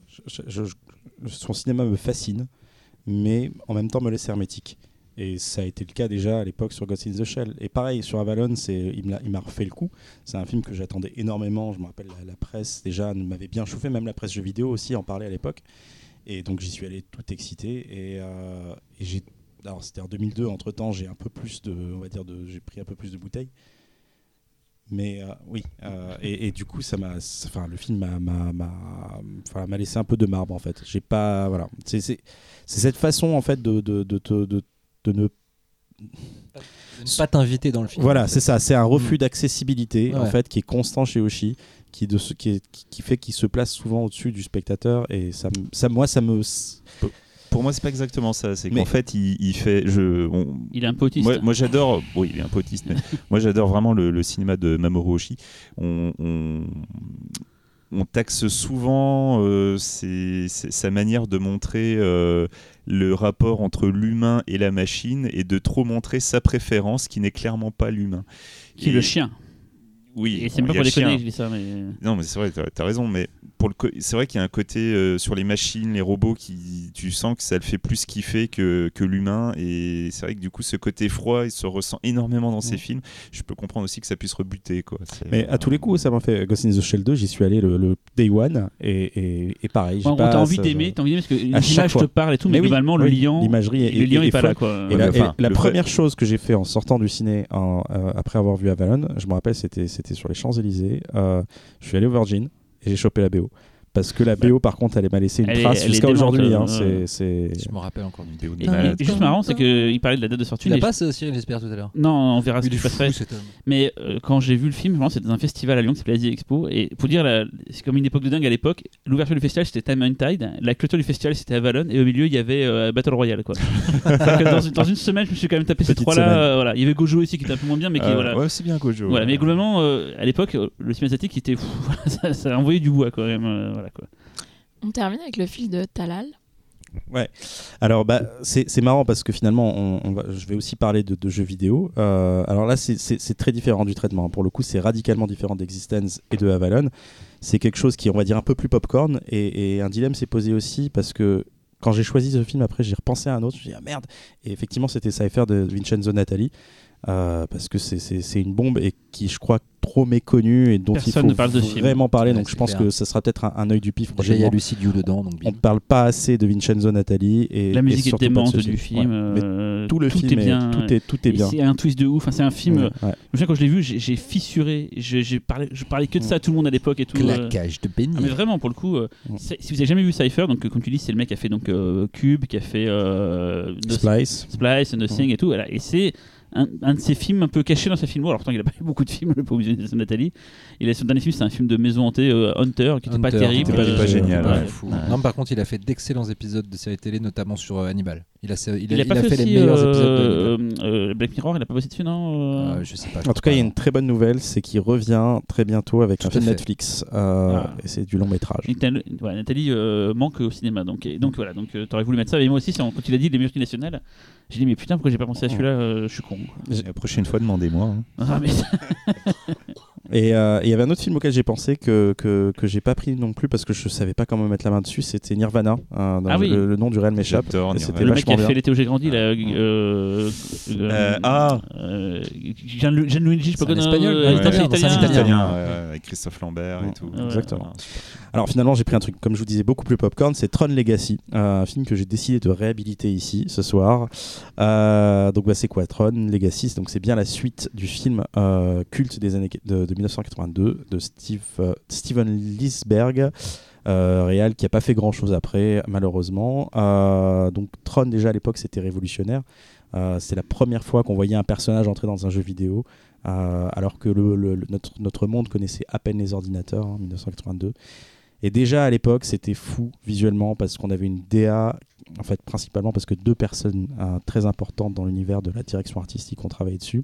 C'était Sid Mead qui a, entre autres bossé sur Star Trek, le Robert Wise, Blade Runner, 2010, Short Circuit, Aliens, Time Cop, Strange Days et récemment Elysium. Et l'autre personne très importante, c'était Moebius. Donc c'est voilà, c'est des, c'est, c'est ce qu'on- quand on pense à Tron, le film de 82, euh, on, pense à cette patte visuelle en fait. Même sans avoir vu le film, on reconnaît, on pense euh, au costume, on pense au look. Et je pense que ça n'a pas échappé à ce producteur, donc qui est à l'origine de Tron Legacy, c'est Sean Bailey, qui est aujourd'hui le président de Disney Pictures. Euh, donc Sean Bailey euh, voulait absolument faire Tron 2. Euh, et ce qu'il a fait, c'est une sorte de sondage en fait. Il a rencontré Joseph Kosinski, qui est donc le réalisateur du film, qui est un mec qui vient de la pub principalement, et qui est surtout avant tout un architecte. Et je pense que ça se ressent dans ses films. Donc Joseph Kosinski, c'est son premier film, et euh, j'ai jamais, pu comprendre comment Kosinski s'est retrouvé euh, sur un projet de 170 millions de dollars pour, euh, pour une première œuvre. Mais toujours est-il, euh, ils, font, une sorte de teaser qu'ils vont montrer au Comic Con, et qu'ils n'annoncent même pas. Ça arrive à la suite de, plusieurs conférences. Et d'un coup, poum, euh, on voit les motos, euh, Tron, et le teaser terminé avec euh, Jeff Bridges. Et là, les gens sont devenus fous. Et là, les mecs ont compris, ils ont dit, OK, le baromètre est plutôt positif, on va lancer le film. Et deux ans après, trois ans après, le film sort en salle. Et, euh, et, là, euh, bon, bah, beaucoup de gens disent c'est une très belle coquille vide. Alors, oui et non, et plutôt non. Euh, alors, faut savoir que Kosinski, euh, c'est quelqu'un de très visuel, donc ça se ressent effectivement, et c'est c'est ce qui est le plus mis en avant dans le film. Et c'est c'est pas anodin, c'est euh, le grand copain de, David Fincher. D'ailleurs, Fincher a eu un grand rôle dans le film, ça s'est pas officiellement pas dit. Euh, donc de quoi ça parle Je vais faire un pitch rapide. Donc c'est Sam Flynn, donc le, fils donc de, Jeff Bridges, qui, qui cherche son père parce qu'il a disparu en 1989. Et donc il se retrouve en, en menant une petite enquête, il se retrouve dans son dans son ancien atelier et lui-même projeté à nouveau dans The Grid. Donc The Grid, c'est c'est la grille, euh, cet espace, euh, l'univers qu'avait créé son père euh, 30 ans avant. Et, euh, et là, donc, il se retrouve très rapidement capturé par un homme qui apporte les traits de son père, sauf que ce n'est pas son père, c'est un programme que son père a créé qui s'appelle Clou. Et euh, très rapidement, il est sauvé par Cora, euh, un autre personnage, donc un, un autre programme, comme on les appelle dans le jeu, dans le jeu, pardon, dans le film. Et Cora va l'amener chez son père, donc Jeff Bridges, qui lui apprend que Clou a pour projet de faire une armée qui va attaquer le monde, notre monde. Donc, donc euh, comme je vous disais tout à l'heure, c'est un premier film, mais c'est- aussi un, gros challenge technologique. Pourquoi? Parce que le film, euh, c'est quasiment que du CG, même si la plupart des éléments, on va dire, tangibles ont été tournés sur des, que ce soit sur des, ils ont fabriqué vraiment des, bases de vaisseaux pour ensuite les- les compléter en CG ou des bases de motos, etc. Et aussi parce qu'ils ont pris, et ça c'était assez nouveau à l'époque, euh, l'idée de euh, rajeunir un comédien. Donc on avait déjà un peu vu ça dans, X-Men de Brett Ratner, il me semble. Ça marchait pas super. Là, c'est pas que ça marche mieux, mais euh, vu que il y a quelque chose de dramatique qui se produit, on va dire narrativement via ce personnage, il y a quelque chose qui fonctionne mieux dans la tête du spectateur, en tout cas à mon goût. En plus, tu es dans un contexte euh, vidéo, d'une ouais. d'une, euh, voilà, d'une simulation informatique, donc le fait qu'il y ait un côté imparfait euh, n'est pas choquant. Quoi. Tout à fait. Complètement. Et d'ailleurs, c'est pas le, le challenge technique ne s'arrête pas que là parce que euh, le film a été tourné en 3D, donc euh, vraiment en relief, et surtout des séquences qui, qui, qui fonctionnaient en IMAX. Moi personnellement, je suis allé voir le film deux fois euh, la même semaine parce que c'était une putain de, euh, de, de, de- claque sensorielle en fait. Et, et avant tout, pourquoi euh, Et je pense que, que Cyril, tu vas aller dans mon sens, peut-être vous aussi, les autres, euh, vous aussi. Daft Punk, C'est Daft Punk, c'est la musique. Euh, c'est la force de ce film. En fait, Tron Legacy, c'est un gros clip de 90 minutes. Mais j'allais te le dire, pour moi, c'est Daft Punk, Daft Punk, Daft Punk, Daft Punk. Et les images aussi, parce que Oui. les, tu- les images. Mais la musique est tellement ouf que Et ça alors, emporte tout, quoi. J'ai essayé de, de creuser un peu parce que c'est une BO que j'écoute encore aujourd'hui, presque dix ans après, euh, et assez régulièrement. J'ai essayé de creuser comment ça s'est passé en fait la collaboration entre Daft Punk et, Très Kosinski. Alors non, justement, Avec c'est pas ce que j'ai. Apparemment, c'était l'horreur, apparemment. Alors, ils veulent pas plus du tout. bosser avec un studio, ils ont dit. Alors Euh, peut-être de leur côté, mais en tout Ouais. cas je- de ce que de ce que j'ai lu, parce que j'ai commencé, à- j'ai lu plusieurs interviews là-dessus. Apparemment, Disney leur a donné une bénédiction totale, à tel point que ce qui s'est passé, c'est assez inédit le- pour l'écriture de musique de film. Daft Punk a commencé l'enregistrement, a commencé à travailler sur la, la BO 19 mois avant le tournage. Comme, À tel point que quand ils sont Morricone avec, euh, avec Léon, quoi. À tel point que ce qui s'est passé, ils ont, ils, ont, ils ont même construit un studio spécialement pour Daft Punk. Ils pensaient, Disney leur donnait, leur- apparemment leur donnait les moyens de construire un gros truc avec un orchestre qui pouvait avoir 24 heures sur 24. Et ce qui s'est passé, c'est qu'ils finalement, ils ont, ils ont bien construit un studio, mais c'était un mini studio qui était apparemment aussi petit que cette pièce où on est. Et, euh, et, et- et finalement, donc ils sont arrivés au bout de, de 19 mois, quand le tournage a commencé, avec déjà 50 minutes de, BO, ce qui permettait déjà à Kosinski euh, d'avoir ses images et de pouvoir de sa musique et de pouvoir la, jouer sur le plateau et de donner le tempo, tout ça.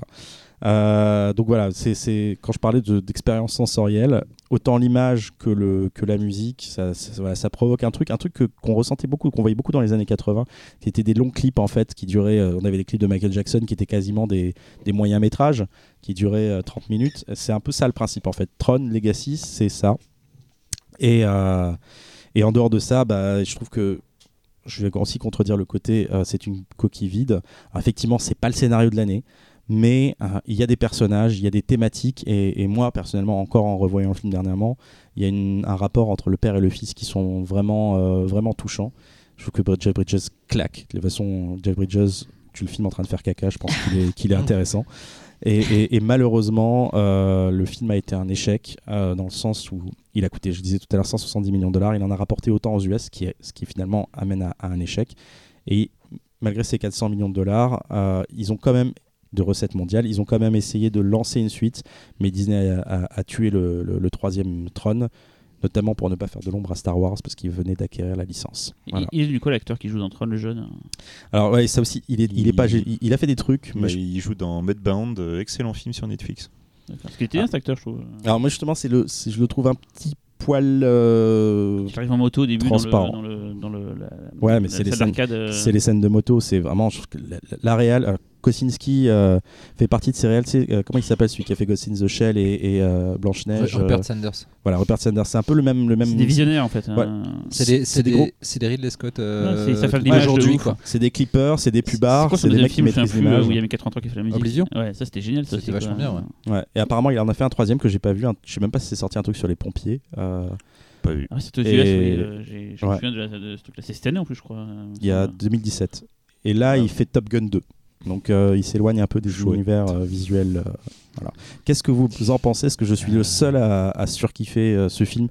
Alors, je sais pas si c'est pour les bonnes raisons, mais en tout cas, euh, voilà, c'est un kiff à chaque fois que je le revois. J'avais été euh, assez étonné par le fait que finalement j'avais trouvé que c'était assez introspectif. C'est-à-dire, je trouve qu'il y a un rythme euh, qui, qui est d'ailleurs amené aussi par la musique, qui est, qui est du coup vraiment pas hollywoodienne, je trouve. Tu vois, elle, elle- elle- elle amène un côté un peu répétitif, un peu euh, beaucoup de, de, de plages, tu vois, de synthé comme ça. Je trouve que le film est une espèce d'ambiance à laquelle je m'attendais absolument pas. Oui, c'est l'incident, c'est un peu. Voilà, euh, c'est et que je trouvais à la fois assez intéressante, mais en même temps, comme je trouvais que le scénar derrière n'était pas à la hauteur de l'ambiance, du coup, j'en ai un souvenir de fascination visuelle et euh, sensorielle en effet, mais de déception en termes d'implication, euh, parce que c'est pas assez cryptique pour être fascinant comme un Avalon peut l'être, tu vois. Parce Mm. que Avalon, moi, ce que j'aime, c'est que ça fait partie de ces films où je suis obligé de réfléchir à ce que je vois vraiment Ouais. très fort pour essayer de décrypter des, des ponts entre des scènes, des symboles, etc.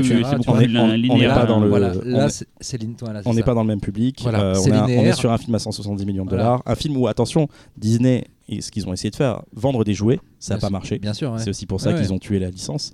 Et, et- et voilà, le, le but c'était de faire plaisir aux kids, Mm. mais en même temps, est-ce que tu vois même dans les trucs de Marvel aujourd'hui ou les, films pour gamins, Complètement en fait. un film qui est complète- complètement plongé dans le noir entre film deux chaises. C'est un film arty. Et c'est- il a le cul entre deux chaises. C'est un film qui a le cul entre deux chaises entre le, le fait que le mec a envie de, de pousser euh, le, le truc de base, c'est-à-dire faire un blockbuster Disney à 70 millions de boules avec euh, plein de moyens et des CGI. Il a envie de le pousser vers autre chose, mais en même temps, il est obligé de rester dans une espèce de, de cahier des charges qui fait que euh, le mélange prend pas, mais l'intention, en revanche, elle est assez admirable, je trouve. Je sais pas si, en fait, le- déjà le fait de prendre Daft Punk en soi est assez couillu euh, pour une BO. Euh, soit dit en passant, il y a, Oui y de l'orchestre. Oui, soit dit oui, en passant, il y a oui, vraiment oui. de l'orchestre. Dans- oui et non, dans- parce dans que c'est Et- couillu, oui, mais en même temps, tu vas chercher les plus grandes stars de la musique électronique au monde, tu vois. Qui étaient des gros fans du Ah oui, film mais bon, original tu, et de tu prends pas oui. David Guetta pour faire la BO de, de Oui, je sais non. pas, euh, Bien le- sûr. le, le prochain, ouais, le, ouais, c'est ça. Furious. Donc, euh, Oui, oui, donc, mais- euh, donc non, non. Et puis c'est des artistes. C'est vraiment, euh, c'est c'est un truc que tu revois souvent dans, dans, dans, dans ce que dans ce que disent, racontent les collaborateurs. Tous les mecs qui ont bossé avec Daft Punk, c'est vraiment les mecs sont vraiment des putains d'artistes. Pour moi, c'est des génies, ces gars-là. Mais Donc euh, quelque part, ça tombe de sens. oui, oui. Bah, moi, en tout cas, euh, en fait, j'ai eu beaucoup de mal en fait à apprécier le film euh, à cause de, de l'effet euh, Madeleine de Proust, tout simplement. Quand j'étais gamin, euh, Tron, c'était un, un des films que je matais en boucle, en boucle, en boucle, et j'adorais ce film. Et forcément, la première fois que j'ai vu euh, Tron Legacy, c'est bah j'ai pas eu euh, j'ai pas eu cet effet-là, mais bon, forcément, de toute façon, dans ton souvenir, généralement, tu as tendance à encenser euh, ce que tu avais vu, euh, ressenti à l'époque. C'est en le revoyant plus tard où j'ai eu un avis quand même plus, plus positif. Quoi. Je suis pas ultra fan du film parce que je pense que moi j'aurais aimé, mais je sais qu'il ne pouvait pas, j'aurais aimé que ça vire vraiment dans ce côté euh, autre. Voilà, donc c'est en fait c'est une petite frustration qui m'empêche de, de totalement adorer, adorer le film. Voilà. D'ailleurs, ce que disait Bailey, le producteur, c'est que euh, s'il fallait faire une suite, la- les choses qu'il retenait du premier Tron, c'était euh, l'ambiance, le design et Jeff Bridges. Ouais. Et en fait, ils ont construit, en fait, je pense, une histoire à partir de ces trois éléments-là pour faire quelque chose de autre. Et forcément, c'est déceptif pour les, Ben, pour voilà, les, ouais. pour les, les- les nostalgiques. Ouais, ouais. Et moi, je dirais un peu euh, comme toi, ce que tu as dit Talal sur Avalon, je suis restée un peu extérieure au film. Donc, je suis pas très fan, je trouve, euh, je trouve ni raté ni réussi, mais euh, je- ça, me, ça me touche pas en fait. Mais par contre, ça reste une, une- un, un exemple assez euh, rare dans les années 2000 euh, et des bananes de Prise de risque d'un studio. prise de risque d'un studio euh, qui, euh, qui, qui a peut-être pas d'ailleurs compris tout, vraiment ce que le réalisateur euh, comptait vraiment faire, tu vois, et qui, qui ont juste euh, qui avaient un scénario sur le papier, qui ont vu des designs, qui ont vu qui bossait sur le film, se sont dit bon bah c'est bon, on vogue la galère, et, et d'un réal qui du coup a quand même réussi un petit peu à c'est une expression qui fait beaucoup rire qui, qui est un réal qui a un peu réussi à faire un hold-up, à, à hijacker un peu la toute puissance de Disney pour essayer de faire quelque chose qui, qui sorte un peu de l'ordinaire, et, et pour ça je trouve que le film vaut de rester en mémoire déjà pour ça. Et puis même les, les designs, c'est la folie les Ouais, designs. c'est clair. quoi, c'est- Mm. pff, la La- vache. la- le la- film est magnifique. quoi. La première heure du film, euh, ou même les, 40 enfin, les 45 premières minutes jusqu'à la course, c'est ce qu'il retrouve son père en fait? C'est juste un rodéo, euh, enfin un clip, un clip de taré quoi. Je peux, je peux les mettre en fond euh, en faisant 10 000 trucs et. Je trouve le film s'y prête bien en plus. C'est con, mais c'est pas pour être méchant, mais c'est le film s'y prête bien à Mm. être mis en Ouais, fond. ouais, euh, ouais. Ouais. Il y a un côté installation d'œuvre d'art, vraiment, euh, installation de, au MoMA, il y a un truc comme ça, il y a un côté un Mm. peu euh, plastiquement, c'est. Euh, Des mots pour une voilà. télé. euh, Et une je savais pas qu'il était architecte, mais quand il pense, c'est aussi quand tu penses à Oblivion. Oblivion. hein. Ouais, la Oblivion, baraque pareil, tout, c'est euh, évident, la baraque, elle est mortelle. ouais, voilà, obsession, euh, Ça tombe sous le sens. Ceux qui n'ont jamais vu donc Tron Legacy, regardez-le le son à fond, voilà quoi. Mm. Et dans, ouais, avec des bonnes conditions d'image aussi, hein, ça, ça vaut le Et puisqu'on parle de son, on termine en musique avec Cyril. Et donc Cyril, qu'as-tu choisi? Ah, du coup, c'est marrant que tout à l'heure Laurent a dit Est-ce que j'espère que t'as pris Avalon Et justement, je voulais pas faire dans la, dans la facilité. Euh, j'ai failli prendre la BO d'un film que j'aime beaucoup qui est, Bust- qui est Cyberpunk, qui est Equilibrium. J'aime bien la BO de l'Equilibrium. On aurait pu en parler aujourd'hui, mais c'est assez Z, mais j'aime bien le Ah, film. moi j'aime bien le film. Même Ultraviolet, j'aime bien. tu vois. J'ai- Mmh. Les Il faut pas déconner. là. Ah c'est sympa, Ultraviolet. Bah ouais, l'ai vu il y a pas longtemps. Ah non, euh, arrêtez. Non, c'est- Ah, il y, a des- il y a des scènes barres. Ah non, non, non, non. Ah, Je confonds, chut, je confonds avec Influx.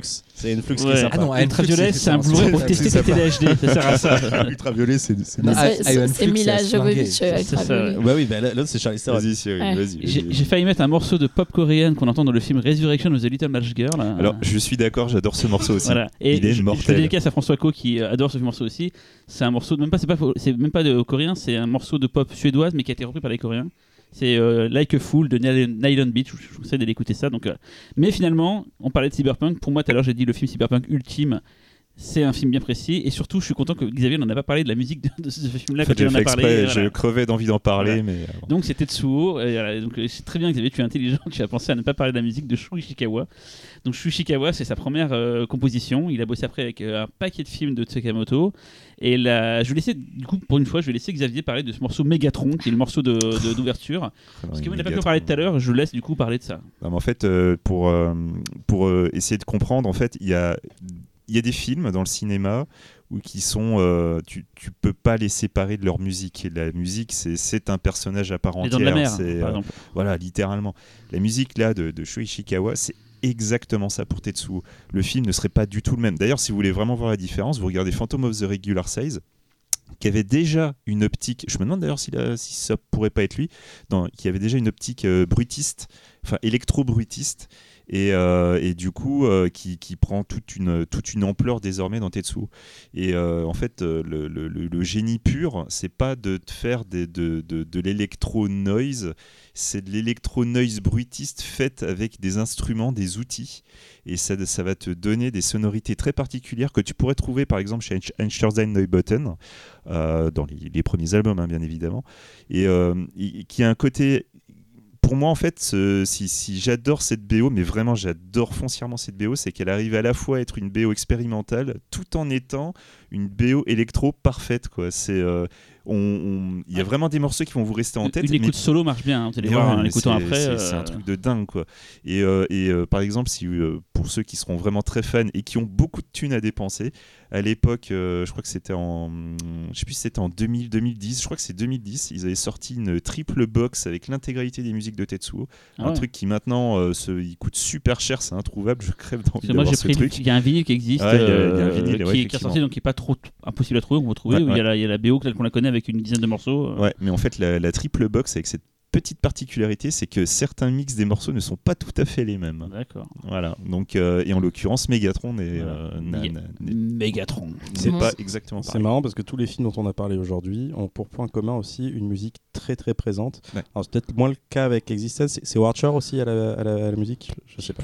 On a plus Même l'ordinateur. pour Strange Day, c'est une chanteuse, mais globalement la musique, Ouais. euh, si, il y a Scan Canadian et tout, mais c'est pas. euh, Oui, euh, C'est des morceaux, c'est pas vraiment une Oui, mais, Ouais, mais c'est aussi mais quand même- la musique. La musique est quand même hein, omniprésente. euh, Donc ça, ça- c'est intéressant. Ouais, et ouais. tu, tu enlèves, je crois que tu- je suis quasiment persuadé, tu enlèves la musique Kenji Kawai à Avalon. Ah non, mais c'est c'est pas compliqué pour, marche pour, plus, pour euh, Xavier, toi et moi. euh, la musique fait partie intégrante de l'expérience. Ouais. Ça, c'est indéniable. ouais, ouais, Je suis ouais. moins sûr pour Existence et pour nous euh, snob. Non, mais héros. c'est- Alors, Mais euh, j'ai même pas souvenir qu'il y ait tant de musique j'ai- souvenir en de, de musique. C'est probablement Watcher hein, encore. Mais voilà, en vérifier, tout cas, euh, nos trois, euh, c'est évidemment, tu peux pas l'enlever du truc. hein. C'est- C'est c'est la force du, du film et c'est la musique aussi.